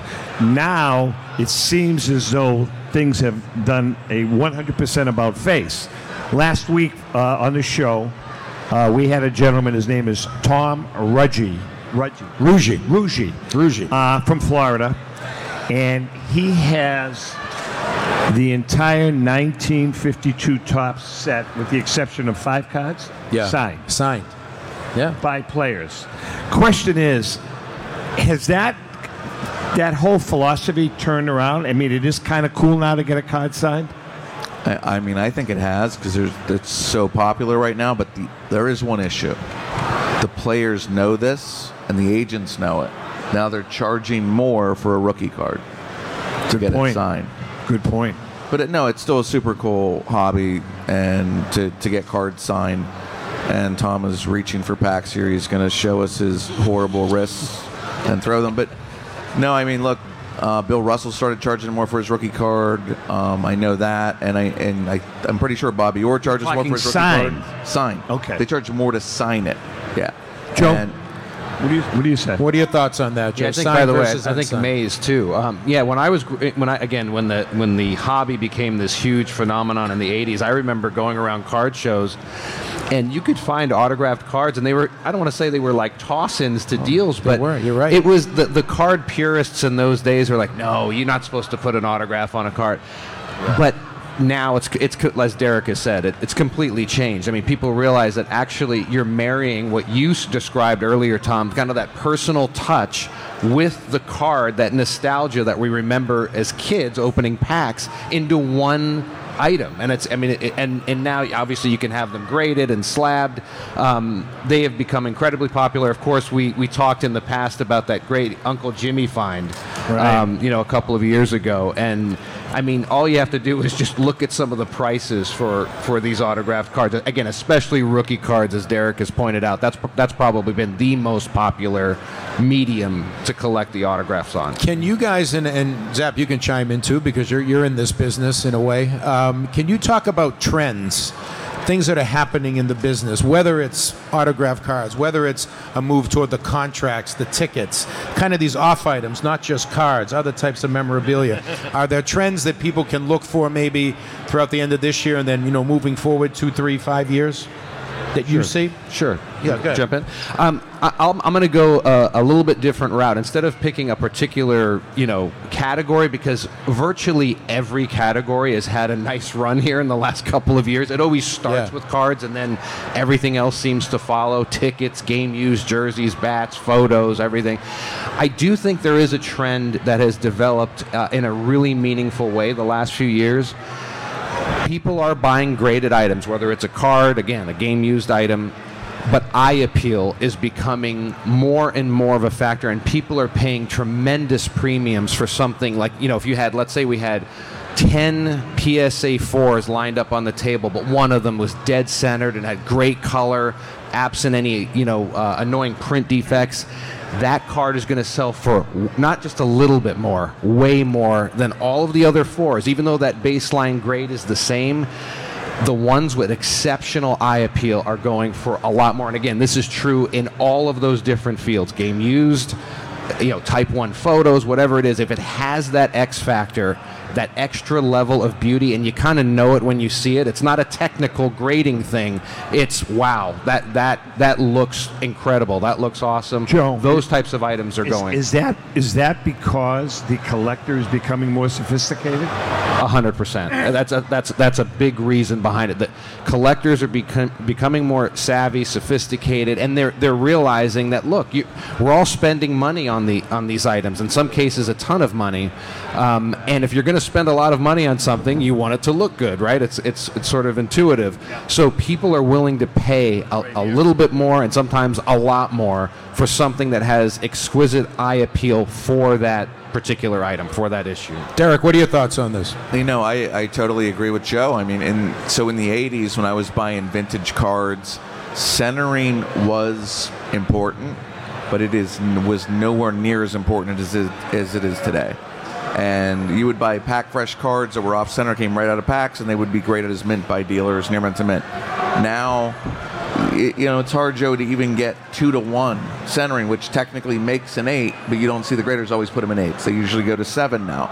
So centered cards, I've seen PSA threes on say a 52 man will sell for more than PSA fives. So a five that's 80 20 off center and a PSA three that's dead centered can outperform it. So I've learned to collect that way too. That eye appeal means so much more, yeah, uh, than the technical grade. Yeah, from, from an aesthetic standpoint, I mean, it's a, it is a visual medium, right? I mean, you you want it to look nice. You want it to look good. When I first uh, came in with with Zap doing the Crackerjack book, I honestly had I didn't know anything about the Crackerjack collection. What struck me was that red background. Like you know, I had grown up in the '70s, '80s, '90s, the fields behind them, whatever. When I saw those, when I first saw those Crackerjack cards with that red background, it just jumped out at me. These were great looking cards. Yeah, I mean that's why we're drawn to it, and and and what I think Derek and I are talking about. So there's there's there's eye appeal that are, that is inherent to the issue, and I think that's what you're talking about. Yeah. Like Cracker Jacks are just awesome looking cards. Yeah. Period. It's Right. just great, yeah. And then you know, kind of what what I think Derek and I are talking about is. Does the item have excep- exceptional eye appeal for that particular issue? So does it stand out, ag- you know, against, you know, a thousand copies of the same card? Does it stand out against other bats or other photos? It's again that X factor is becoming more and more meaningful, and you could see it reflected in the prices realized. Well, apparently Zap has left the show, so this is no longer the Great American Collectible Show. This is the John Molori Show with Joe Orlando and Derek Grady. Uh, Thank God we finally Chief have a Myers. quality host, and the show. oh, and the show's back to being Jeez. ruined. There I was just go. about to take this thing to another level, Zap.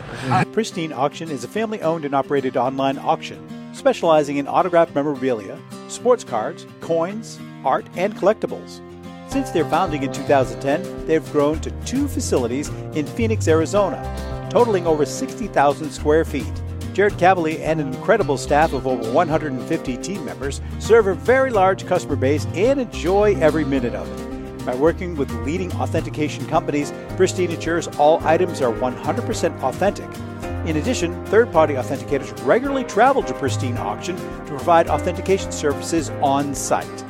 Pristine Auction strives to operate its business in a way that's honoring to God, their families, and their customers. With a strong focus on speed, quality, and premier customer service, their mission is to be the leading online auction for every level of collector and fan. Pristine also works for Hope Sports and Identity Hoops International, traveling to Mexico to build houses for the less fortunate.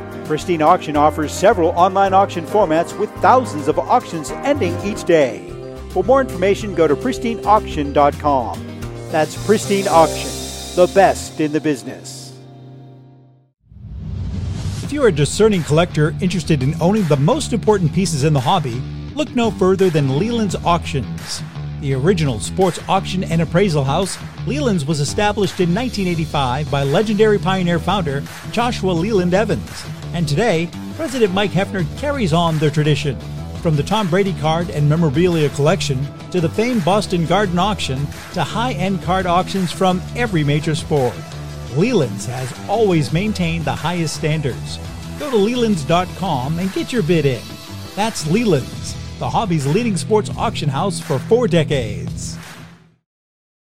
It's often been said that championships are won on the practice field, and world records come only to those willing to work harder than everybody else. Heritage Auctions is the world's largest collectibles auctioneer because we believe that becoming the best is only an invitation to the challenge of remaining the best.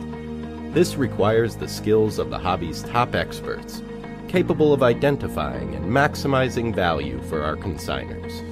It requires the most visited website in the industry, courting a global audience of collectors over a million and a half strong. It requires a dedicated press department that expands our global reach far beyond the entrenched hobby marketplace. It's hard work, but a simple premise.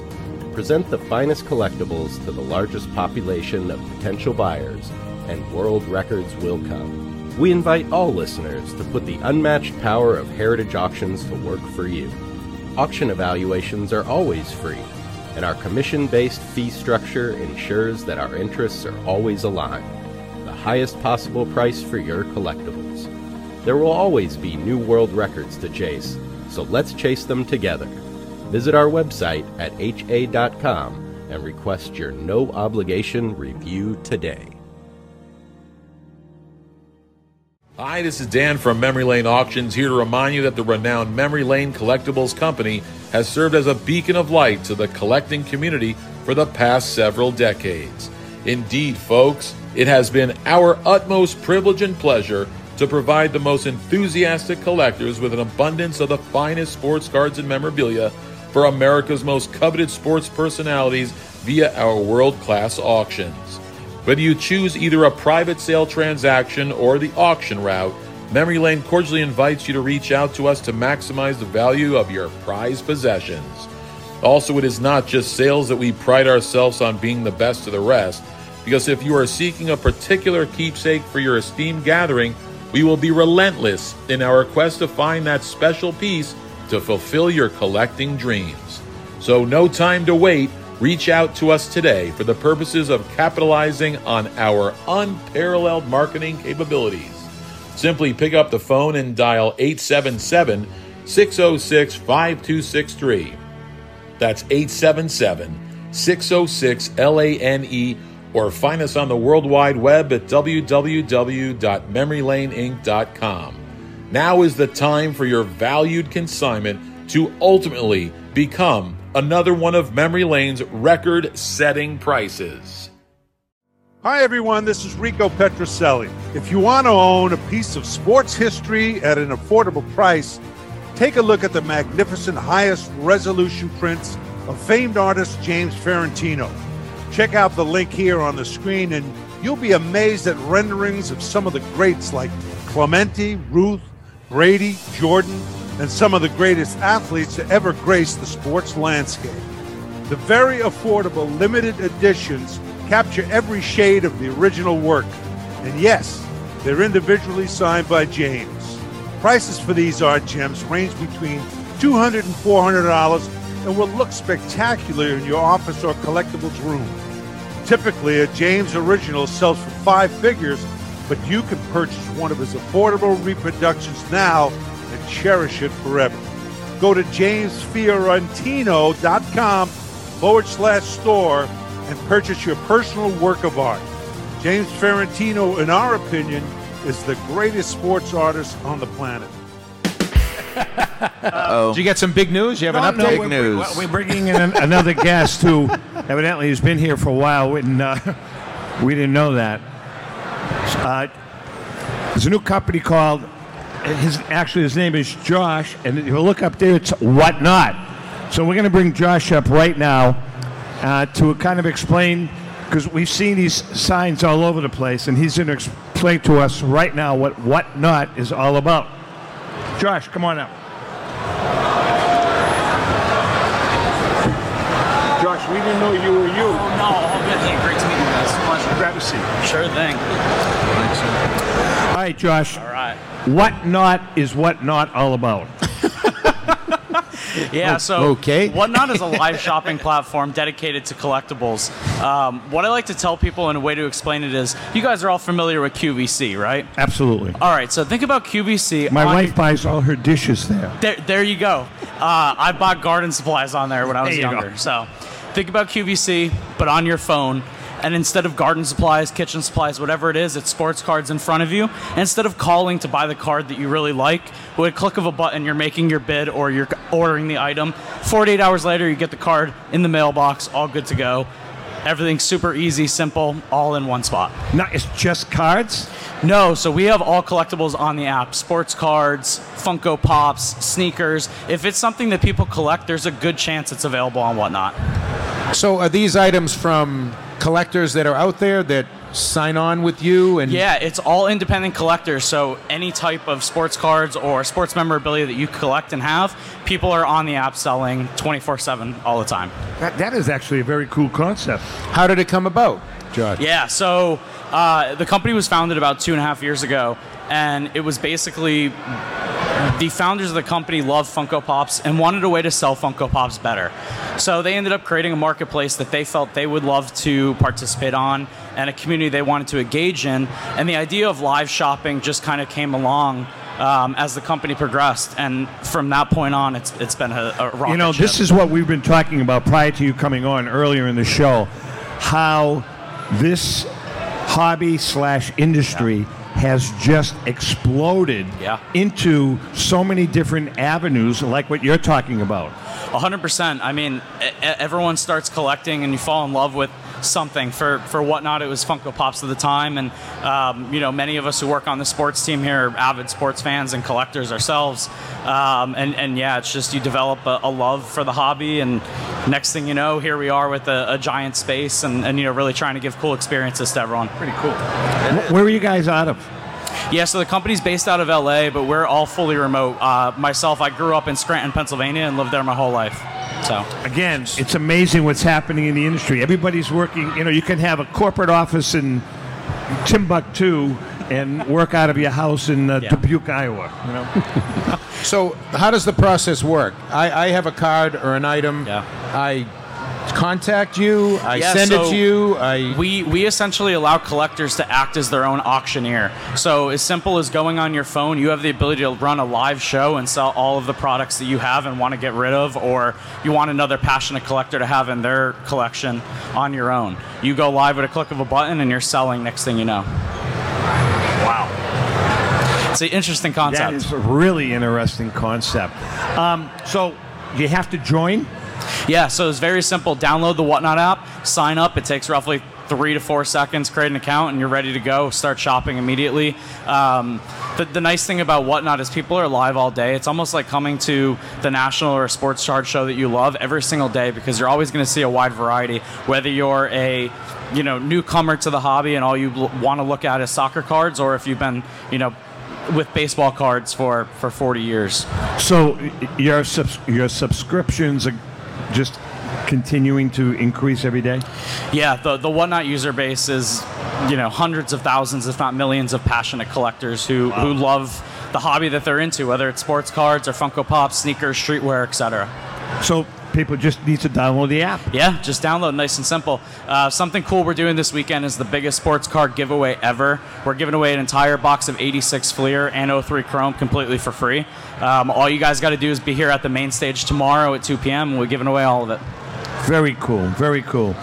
Thanks for coming. Uh, Absolutely. Wish you the best, man. That is a great concept. Thank Great you. I appreciate the time, guys. Sorry for the uh, the mix up. Oh, no worries. Appreciate you guys having me on. Let's, let's let's blame David. us, us bald guys got to stick together. I can't do anything for you David. got that right, brother. You got that right. Take care, Josh. Thank you very much. Whatnot? Check out the app. All right. Um, do some packs. Yeah, let's throw Do some, some packs. out. Who likes Pokemon? Are you? I, so you're being fresh. Who likes football? Just oh boy. Go ahead, keep going. Who likes Mac Jones? I haven't. Just asking the question. I haven't got The- to the, the back Sixers guy row, likes so Mac let me Jones? Have people that haven't gotten a pack yet, come forward. You, come forward. You, you. You know, the Loop guys were supposed to show up too. You haven't gotten a pack, you can come I don't know where they are for Dealer of the Year. Nobody likes Pokemon. He likes Pokemon. Soc- soccer fans, anybody? Come get it. I'm not that good. Yeah, right, you'll anybody, kill somebody. Soccer fans. I don't want to poke anybody in the eye. She's coming. She's coming. No, no, Pokemon. Uh, wait, here, just wait there. Which one do you want? Are you doing a question? I am. All right. Is this like one pack? It's another easy one. This is for Why an did we official. buy things And that by have the way, one pack? You're, the show is being taped. This is the Great American Collectible Show. Uh, we're on every Wednesday night on a many, many different platforms, but our primary platforms are the PSA Facebook page, Sports Collectors Daily Facebook page, our own Facebook page, YouTube, YouTube, Alexa, Spotify, iHeartRadio, Pandora. and we broadcast on I'm just reading them off the banner. Oh, thank you. And WCAP up in the Boston area. All right, so this is an official Great American Collectibles T-shirt made, officially made in Bangladesh. Ever. Is that bad? I don't think so. we ordered them. We didn't make them. All right. Here's the question. Very easy one. Old timers will know that. This gentleman right here in the in the blue T-shirt is going to get this. I can see it. You're, you're implying that he's an old timer. What year was the first All Star game played? Oh. 1968? No. No. First All Star game. Close. No. Sorry? He got it. 1933. Did I? Can I? Thirty- I Can I pick him or what? Oh. 1933. Yeah. Who was the MVP? Uh, Yeah. I, I don't know. I'm just asking. Cesar Geronimo. I have no idea. Might have- They probably Ruth. How do you know they even had it? I don't. right? I don't. Do you have any more giveaways? Or are you done? I'm like, I've been just. Well, grab some more T-shirts over there, will you? On the table. I have a question while Derek is doing that. And Joe, you can answer this, and Zap, you can too. So we're here at the National, obviously. How big, and you've worked now for a, a bunch of different companies in this business. How big is the National in the yearly business plan of a collectibles company? I mean, where do, where does it rate? What does it mean? what kind of of prep different goes into being here for a company, the many that are here right now? You know, it, it's it's the the annual showcase. So it's not so much about the revenue generated on site. It's a it's a chance for all of these companies to meet people face to face. Um, develop those relationships because look that's what this whole hobby is about anyway it's the relationships that you develop and you can do that in person of course here at the national so i think it's extremely important from that perspective Do you have to be at the National if you're in this business? i, I think so Yeah. now not everyone is but I absolutely believe you should Yeah. be here yeah. What do you think about that, Zap? You've been a fan of it for a long time. Hey, listen, I'm a big, big, big proponent of the national. Uh, I think it is it's the mecca of this hobby in this industry. I'm not sure that if you're a dealer, you have to be here. Uh, I- I'm not sure you do. And the only reason being is because, quite frankly, there's a lot of dealers that can't afford to be here. Yeah, you're right. But with that being said, I think that if you're a dealer, a small dealer in some little small town in the Midwest, you should make every effort to get out here to visit and kind of, you know, get the lay of the land. And, you know, there's some great deals here. Yeah. There really are. Derek, what does the National mean to Heritage? Oh, I mean, this is the show where we get to display, just put on a world class display. Right. With the, you know, I mean, we can't do that at every show around the country. It's just not feasible to bring in, you know, four or five security guards, a museum. Like, if, you know, I think we have 50 display cases, you know, jewelry cases over there. And that would just be un, not doable more than a couple times a year and take, you know, 20 employees out of the office. I, it, this is what we where we like to highlight our brand and we were you know this is we want to do the national every year. We get excited to put every put everything out and meet the clients meet the dealers. You know it's just a, it's a we really enjoy it um, especially this year with you know with having such an iconic card front and center where we can you know connect with all our clients and they take pictures with it and can bid in the auction right there. If there any questions on any of the lots, I'd love to do more shows and maybe someday. I mean, we do do them to take consignments in, and we display a little bit. But I love our display and being able to do this. And you know, if another show comes out like the National, we do a couple of years someday. I'd, I'd love to do more than one. But this is, you know, Zap said, you know, not all dealers can afford it. I would disagree. If you're in this as a business, you can split a table. I know lots of guys here, mom and pop dealers even, they can split a table with somebody and put out a showcase on somebody's table. Or, you know, as Zap said, you, you come and you give out business cards and you make connections. This is where it happens. Yeah, no doubt, and I- and I think for the consumer as well, this is the place where it happens. And and I think Derek said it. Rico kind of mentioned it earlier too. It, it's a place where you mentioned asking questions. Someone can literally come in, Joe, and, and see the person that they maybe the, you know the, the company they see online, or maybe they hear them on the greatest Great American Collectibles show. You can meet that person and ask a question. Right, and I, I know we live in a different world now where, you know, we're behind our computers and phones and, and that sort of thing more, but I, at least it's in my personal humble opinion, that nothing can replace the in-person interaction, that personal touch. And again, I mean, uh, developing those relationships, I think, is the most important thing. Well, you know, you guys, uh, you know, Heritage, you guys are really the template for the auction houses across the country when it comes to sports. How many how many locations do you guys have? I mean, how many? No, not offices? departments. How many departments is Heritage? Oh man, I think we have roughly 30, uh, 35 to 40 departments.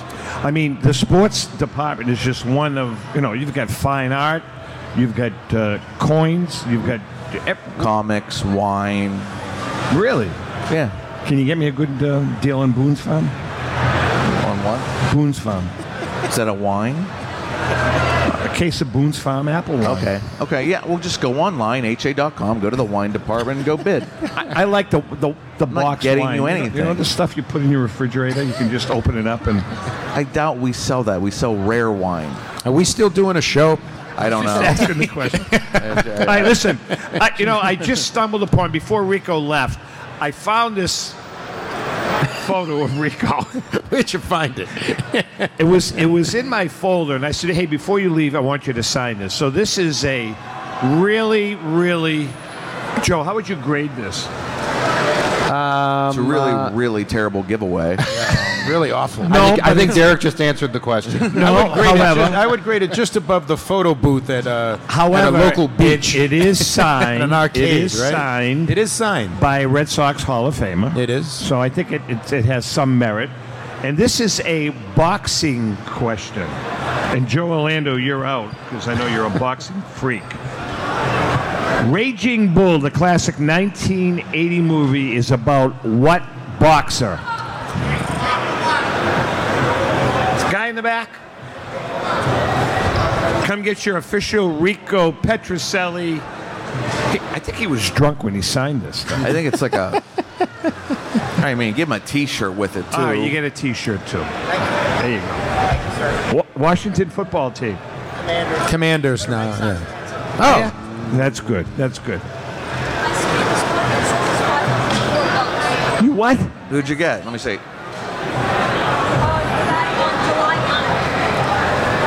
You just pulled that out of the back, the Beckham card. All right, come around here right now. See, now all of a sudden Grady wants the pack back. Right. Yeah, wait a second here.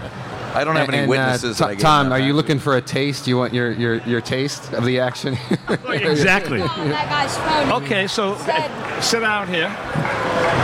Kid's been raising his hand for 20 minutes. No well, one's we didn't know to him. that. Now So all of a this sudden he's on the show. This is one of the packs that Grady, Grady just a co-host flipped, now. right? And what's your name, young fella? You have to, Zane. Or you got to talk on the mic. I'm Zane. Zane? Yes. That's a cool name. Thank you. All right, so what did you win here? Um, I'm not really sure with uh, soccer. I don't know anything about soccer. You Cards. can't use your hands. yeah, It's a David Beckham signed, numbered 14 out of 99, Noir car, Panini Noir, um, whatever you want to call it. I mean, look, I know it's worth something. It's a signed David Beckham card. All right, so he, he pulled a signed David Beckham card Is this the out of best one of the prize packs. we've ever given out? Congratulations, Zane. Thank you. Zane, I'll give you three bucks for it right now. Deal? Sure. We have a holder. Let's see if I've got a holder anywhere. I think you should get a T-shirt too, I think you should, I think you should get a T-shirt and a holder. and a holder. Con- Thank you so congratulations. I, I know nothing about it. hey, Derek, It's are you okay. handing him a uh, heritage consignment agreement? Yeah, I think that's probably what I should do. You know, Grady just Zane, don't quit. don't sign anything Don't sign from anything. Derek. Grady will not quit. I don't have any. I didn't bring a holder over here, but if you go over to the Heritage booth, we'll give it to you. Maybe somebody in the crowd has a holder for this young man, a card saver. Right behind me. Go. To, you, you've just Grab taken one- the soccer of card, so take the holder. You can grab one of those. Congratulations, Zane. Don't trip on That's great. So It- this it is a good time to to listen ask- to the show, or This is a good time to ask this question uh, to both you guys, and that is: we have a lot of young people at this show. Obviously, we have a lot of young people right here in our audience, and I'm not talking about go buy this because you'll make money on it. But generally speaking, you can talk about the, the monetary aspect of it. What advice would you, someone that's been in the business a long time, give to a young person that wants to start collecting cards or any other kind of memorabilia? Well, I, I would give them the same advice that we talked about earlier, which is to, to, to do what you love. Do it because you, you want to do it, not to try to ignore what we talked about earlier. Try, try to push the financial side out. Now, look, is it super exciting to, to, to pull an awesome card out of a pack? I would be excited too. So there's nothing wrong with that. But do it see if, if you if you go with your your passion it's something you're really into then you'll build upon it over time and you'll stick with it um, and i would say try to avoid try to avo- avoid temporary trends and um, to go Expand back on to that a great piece And of expand advice. on that. because things kind of come and go um, in the industry, um, and there are things that you know. Derek talked about this earlier. There are blue chip type collectibles that stand the test of time. And, and, and let me just say this, let me back up a little bit.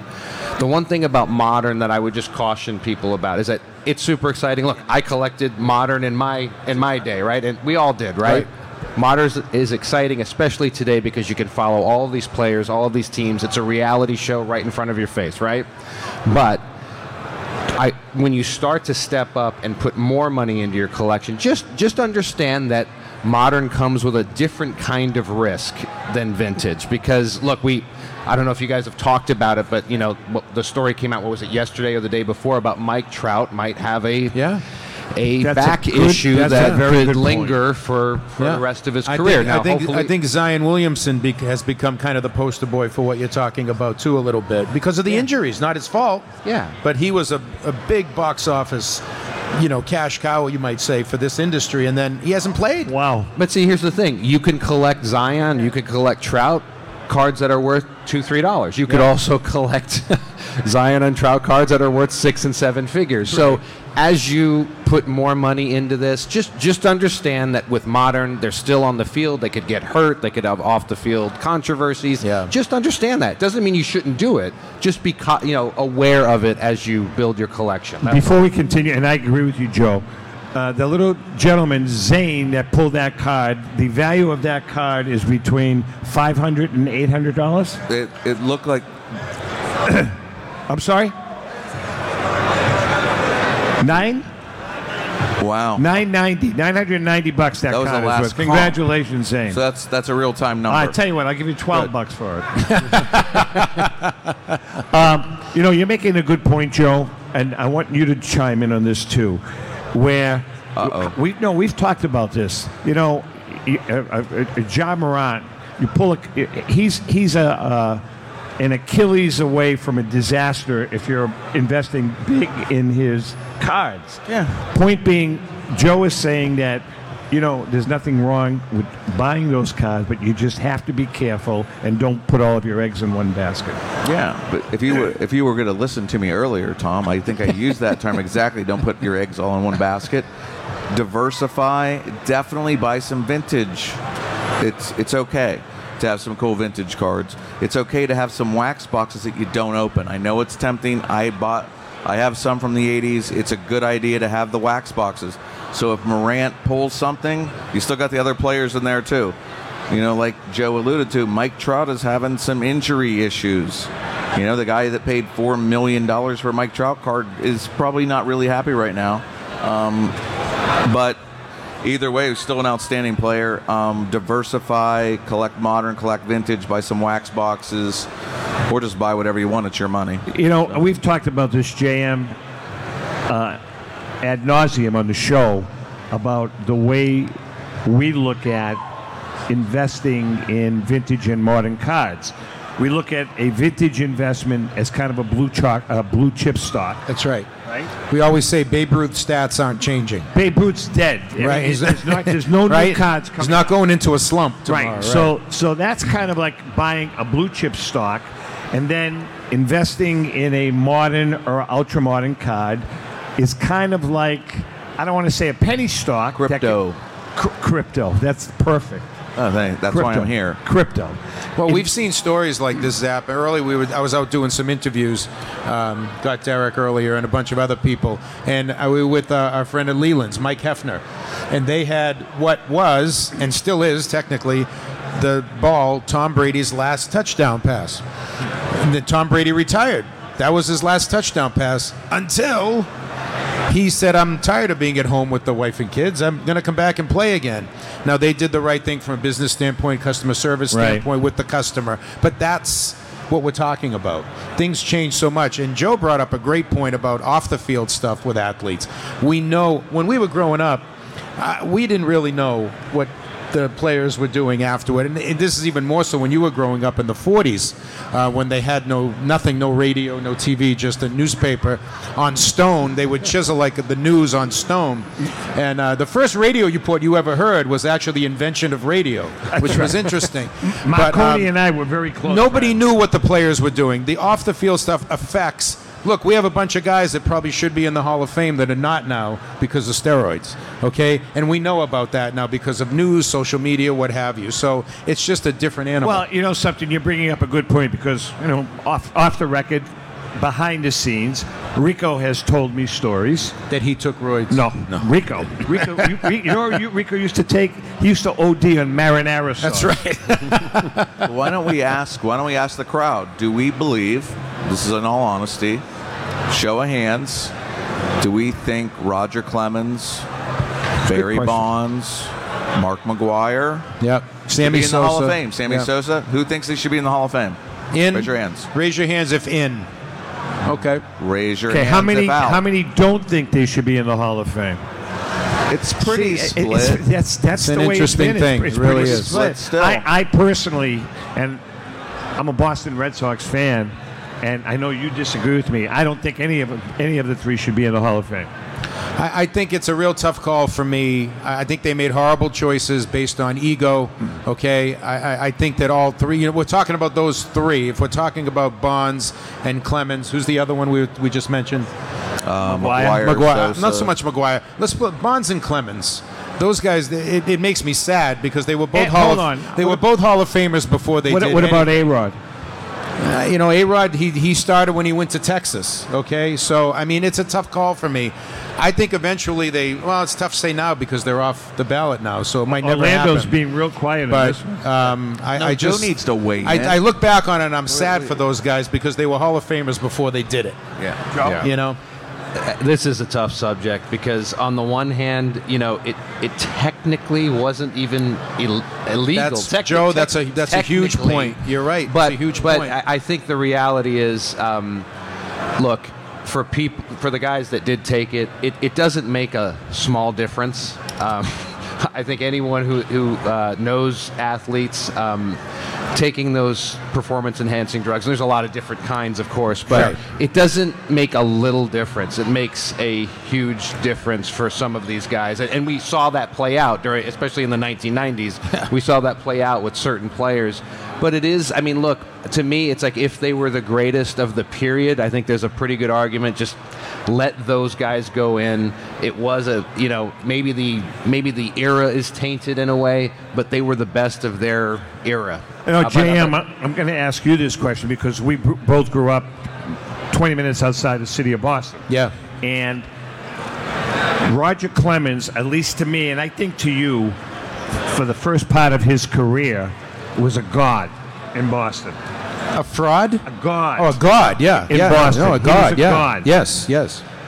And before he got traded, before Dan Duquette, was it Dan Duquette that traded him, Yes. right? Before Dan Duquette traded him, he was a shell of his former self for several years. You're right. Not one year, but for several years. You're right. Prior to him getting traded, and I'm talking three solid years Yeah. where he stunk Yeah. right? And so Dan Duquette did what he had to do, and then all of a sudden, two years later, he's 75 pounds heavier, and he wins 434 Cy Young awards. Yeah. No, I know. I mean, Yeah. there's there's got to be something said there. I agree, and you know, A Rod when he came out, he said that he did it because he went to Texas, felt the pressure of the two hundred and fifty million dollar contract, which was a big contract back then. That's why he started doing it. But it's a tough call. You know, David Ortiz was on a list I know. for I know. steroids. It was never actually proven, But- but he's beloved, and I think that has a lot to do with it, guys. Barry Bonds and Roger Clemens were not beloved. Correct. David Ortiz is beloved by point. everyone, and God That's bless him for being point. like that. You know- but that affects it too. There, there is some. There is. There was a silver lining though to it, and you, I think you're going to have to agree with this. Were you there? The 1999 All Star. Oh, that was fantastic. was on the home run derby. Uh, for those of you, I don't know if for those of you great. that know Boston, behind the, the the wall at Fenway Park, behind the Green Monster, is a street. It's called Lansdowne Street, and for the home run derby that night, you could not move on Lansdowne Street. Yeah. There were thousands and thousands and thousands of people fighting as the balls, as Mark McGwire, Mark McGwire in batting Sammy practice was- Sosa, oh, my God, and, yeah. uh, uh, and Barry Bonds were launching Right. over the Green Monster. Right, Yeah. it was amazing. This young lady had a, her hand up for a question. You want to ask? Sure. Oh, Hand her the mic. Uh, no, that one. Thanks. Okay, is it on? It is. So um, I am a teacher, and I feel character counts, and I feel that yes, there should be consequences for your actions, right? And all these young kids are looking up to these athletes. So I feel if a man's character sucks, and he's in prison and he's done things to people and dogfighting, etc., he should be out off the field. Because I think a man's character is what defines him. A serial killer could throw a football, right? But he's an evil person. So I think character, above all, should count, and I think that's what's really lost in the modern era. I mean, I really do. Are you talking about with Athletes in general. athletes in general? athletes in general across the board. Character counts, and I think their hmm. character is not always put in the spotlight, you know, and I think it should be. And um, I think they're role models first because a lot of kids look up to them. Yep. And taking drugs to do better in your high school sports is wrong. You know, and I, I think that kids need to realize that to be the better man, to be the better person, you don't do crap like that, plain and simple. And I think that has to be taught, Well said. in my Thank you. opinion. Well said. Totally agree. Thank you very Thank you. Much. And I'll, and I'll say this, even even at yes, even at the uh, even at the collegiate level and at the the combines now for all the professional sports, character is as big an issue as how high you can jump and how fast you can run. And that's because they're making huge investments in these athletes, and they don't want someone that's going to go off the deep end in a year. That's- you I agree. Yeah. Uh, we have a. Few, is this it? Yeah, I have been handing the packs out like a madman. A Couple more shirts there. Couple, we got plenty of shirts, and these don't. These. I'll don't tell you suck. what. Tell you what we're gonna do. Uh oh. A book? We're gonna we're gonna bring out the heavy artillery. Well, this is getting sold on the floor as soon No, as we're gonna. is- and Ellen, my beautiful wife, happens to be sitting in the audience, and my co-author is sitting here with me, and this is the book uh, that Ellen and I and John uh, just recently released. Actually, the actual official book launch is tomorrow, and it's called "The Diamondbacks Collection: 50 of the Greatest Cards in Sports Collecting History." And then this gentleman next to John happened to be a huge contributor to the book. So we're going to give this away. And by the way, if you want to purchase, if you're a PSA guy, you're going to get a book for nothing. Uh, they're going to give it to you for being a member. If you want to purchase it, you can get it on our uh, website, tomzappalamedia.com, or in the next week or two, you can get it on Amazon. And this is a book about the 50 greatest cards in a private collection owned by uh, Ken Kendrick, the owner of the Arizona Diamondbacks. Ken uh, commissioned us to write the book, and if you go down to the collector booth, the 95% of the collection is on display there. On display there. So we need to we need a, like a, a little. We have about four minutes left. We need a nice, tough question. What do you got? Man, does it have to be Diamondbacks related? No, no. Okay. Oh God, Joe, you want to All right, how help out that? here? Oh, he's got one. He's got one. Oh no, let's. I could I could ask a question. It might not be tough, and it is Diamondbacks related. All right, go. So why don't we we'll throw this one Alan, out? can there. you come up here? We want to give it away anyway. So, the Arizona Diamondbacks beat the Yankees in the 2001 World Series. Correct. Who got the game-winning hit for the Diamondbacks? Uh, we could, uh, no. No, we had a tie. That's No, tough. see, I only have one book.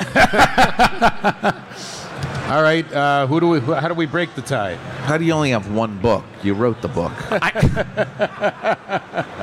we wrote one book. Oh, okay. I tell you He what. only commissioned. He only commissioned No, one he- book. okay.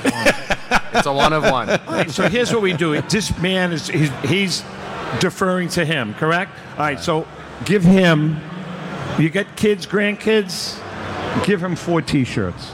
Okay. Now, Is he is he coming up here? come on up, Okay. And you get the book. and you get the book. Four T-shirts. Ellen, now you have to come up. Enjoy, sir. Thank you. Thank you very much. That was very nice of you. They all jumped on it. You want Sure. to you, want, you can speak. I love it. This is interaction. We want this. Uh, this is point counterpoint. We're loving it. not to uh, take the, uh, the, the well, to take the opposite side. Bonds did the drugs. We'll say that, but you still got to hit it. You can inject me with steroids from now till the cows come home, and I'm not going to hit 795 home runs. I'm not. Gonna, I'm just not going to do it. You still got to hit it. I mean, one year he hit he hit what the 63 or whatever he hit 75 whatever. His uh, on base for his OPS Thank you. was like 1400. I mean, that's incredible. I mean, you can't. You still got to hit it. I mean, doing steroids does not necessarily make you stronger. Enjoy. Doing steroids gives you the ability to work out longer, and you get stronger by working out longer. The steroids themselves do nothing for you. Not that I'm, a, I'm not a Bonds fan, but you still got to hit it, and you still got to put the work in. Just Thank you very the way it much. Excellent. Thank you. Nice counterpoint. Thank you, sir. Thank All right, you. we're just Thank about you. wrapped. We've got. Uh, Enjoy. I can't throw. I can't throw that. Here we go. One. oh, two. Uh, we want to take this opportunity to thank all of you for joining us. Yes, joining thank you very much. We had a blast. Thank you. Remember to watch the show. Thanks to Joe Uh, Joe this and show Derek, actually too. is going to be on next Wednesday night on all the different platforms. We're on every Wednesday night at 6:30. We hope you join us. 6:30 Eastern Time. With that being said, we love you guys and happy collecting.